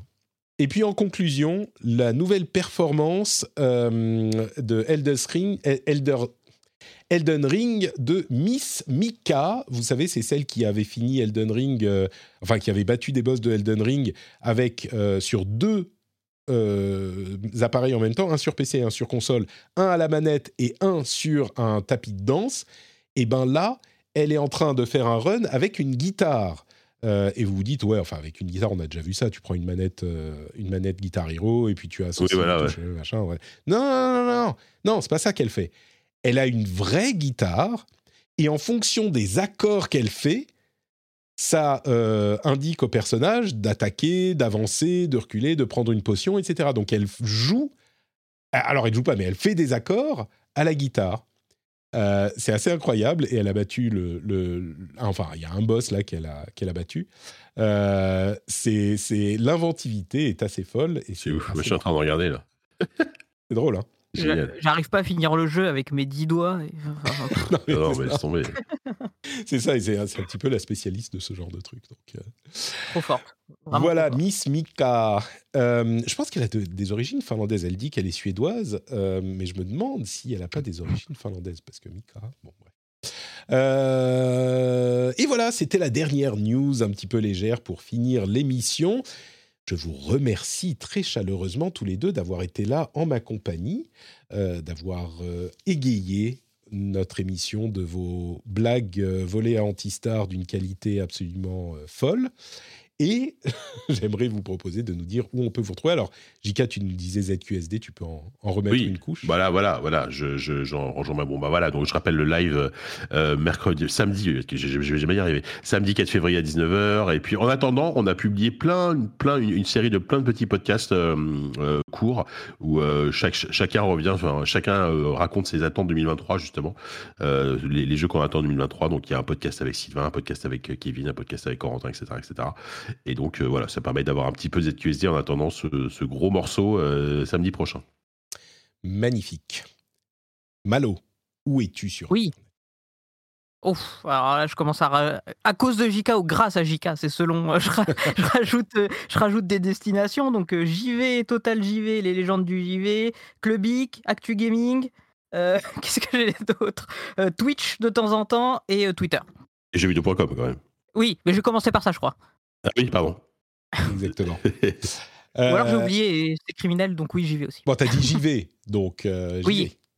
Oui, je me suis fait au, au- au rebranding. vais. Moi, je, Exactement, moi, je oui, jamais, je suis désolé. Jika, Jika, il est, je- tu vois, il est, il est trop âgé, le cerveau marche pas assez vite pour que Ah non, Ah, j'y ouais, vais, c'est quoi ouais. de quoi tu parles? Euh, très bien, merci beaucoup à tous les deux d'avoir été là. Pour ma part, c'est notre Patrick, un petit peu partout sur euh, tous les réseaux sociaux, y compris Mastodon. Euh, J'aimerais aussi vous encourager à aller écouter le prochain Super Laser Punch, qui est un podcast où on parle de trucs généralement Marvel, mais de séries et de films de, de- pop culture, on va dire. Et en l'occurrence, on va couvrir les trois premiers épisodes de la série The Last of Us avec mon ami Johan. Et on le fait demain matin, donc euh, l'épisode sera disponible assez vite quand vous aurez écouté euh, ce rendez-vous jeu. Et on aura évidemment beaucoup de choses à dire. Donc euh, The Last of Us, c'est dans Super Laser Punch. Et puis tout le reste, c'est sur notepatrick.com ou même dans les liens dans les notes de l'émission, y compris, y compris patreon.com slash rdvjeux. Vous le savez, pour soutenir l'émission, patreon.com slash rdvjeux, c'est là-bas que vous euh, devez aller si vous souhaitez participer à cette formidable aventure et soutenir des créateurs tels que, au hasard, euh, bah moi, par exemple. Je vous remercie beaucoup de votre soutien et je vous donne rendez-vous dans une semaine pour un nouvel épisode. Ciao à tous.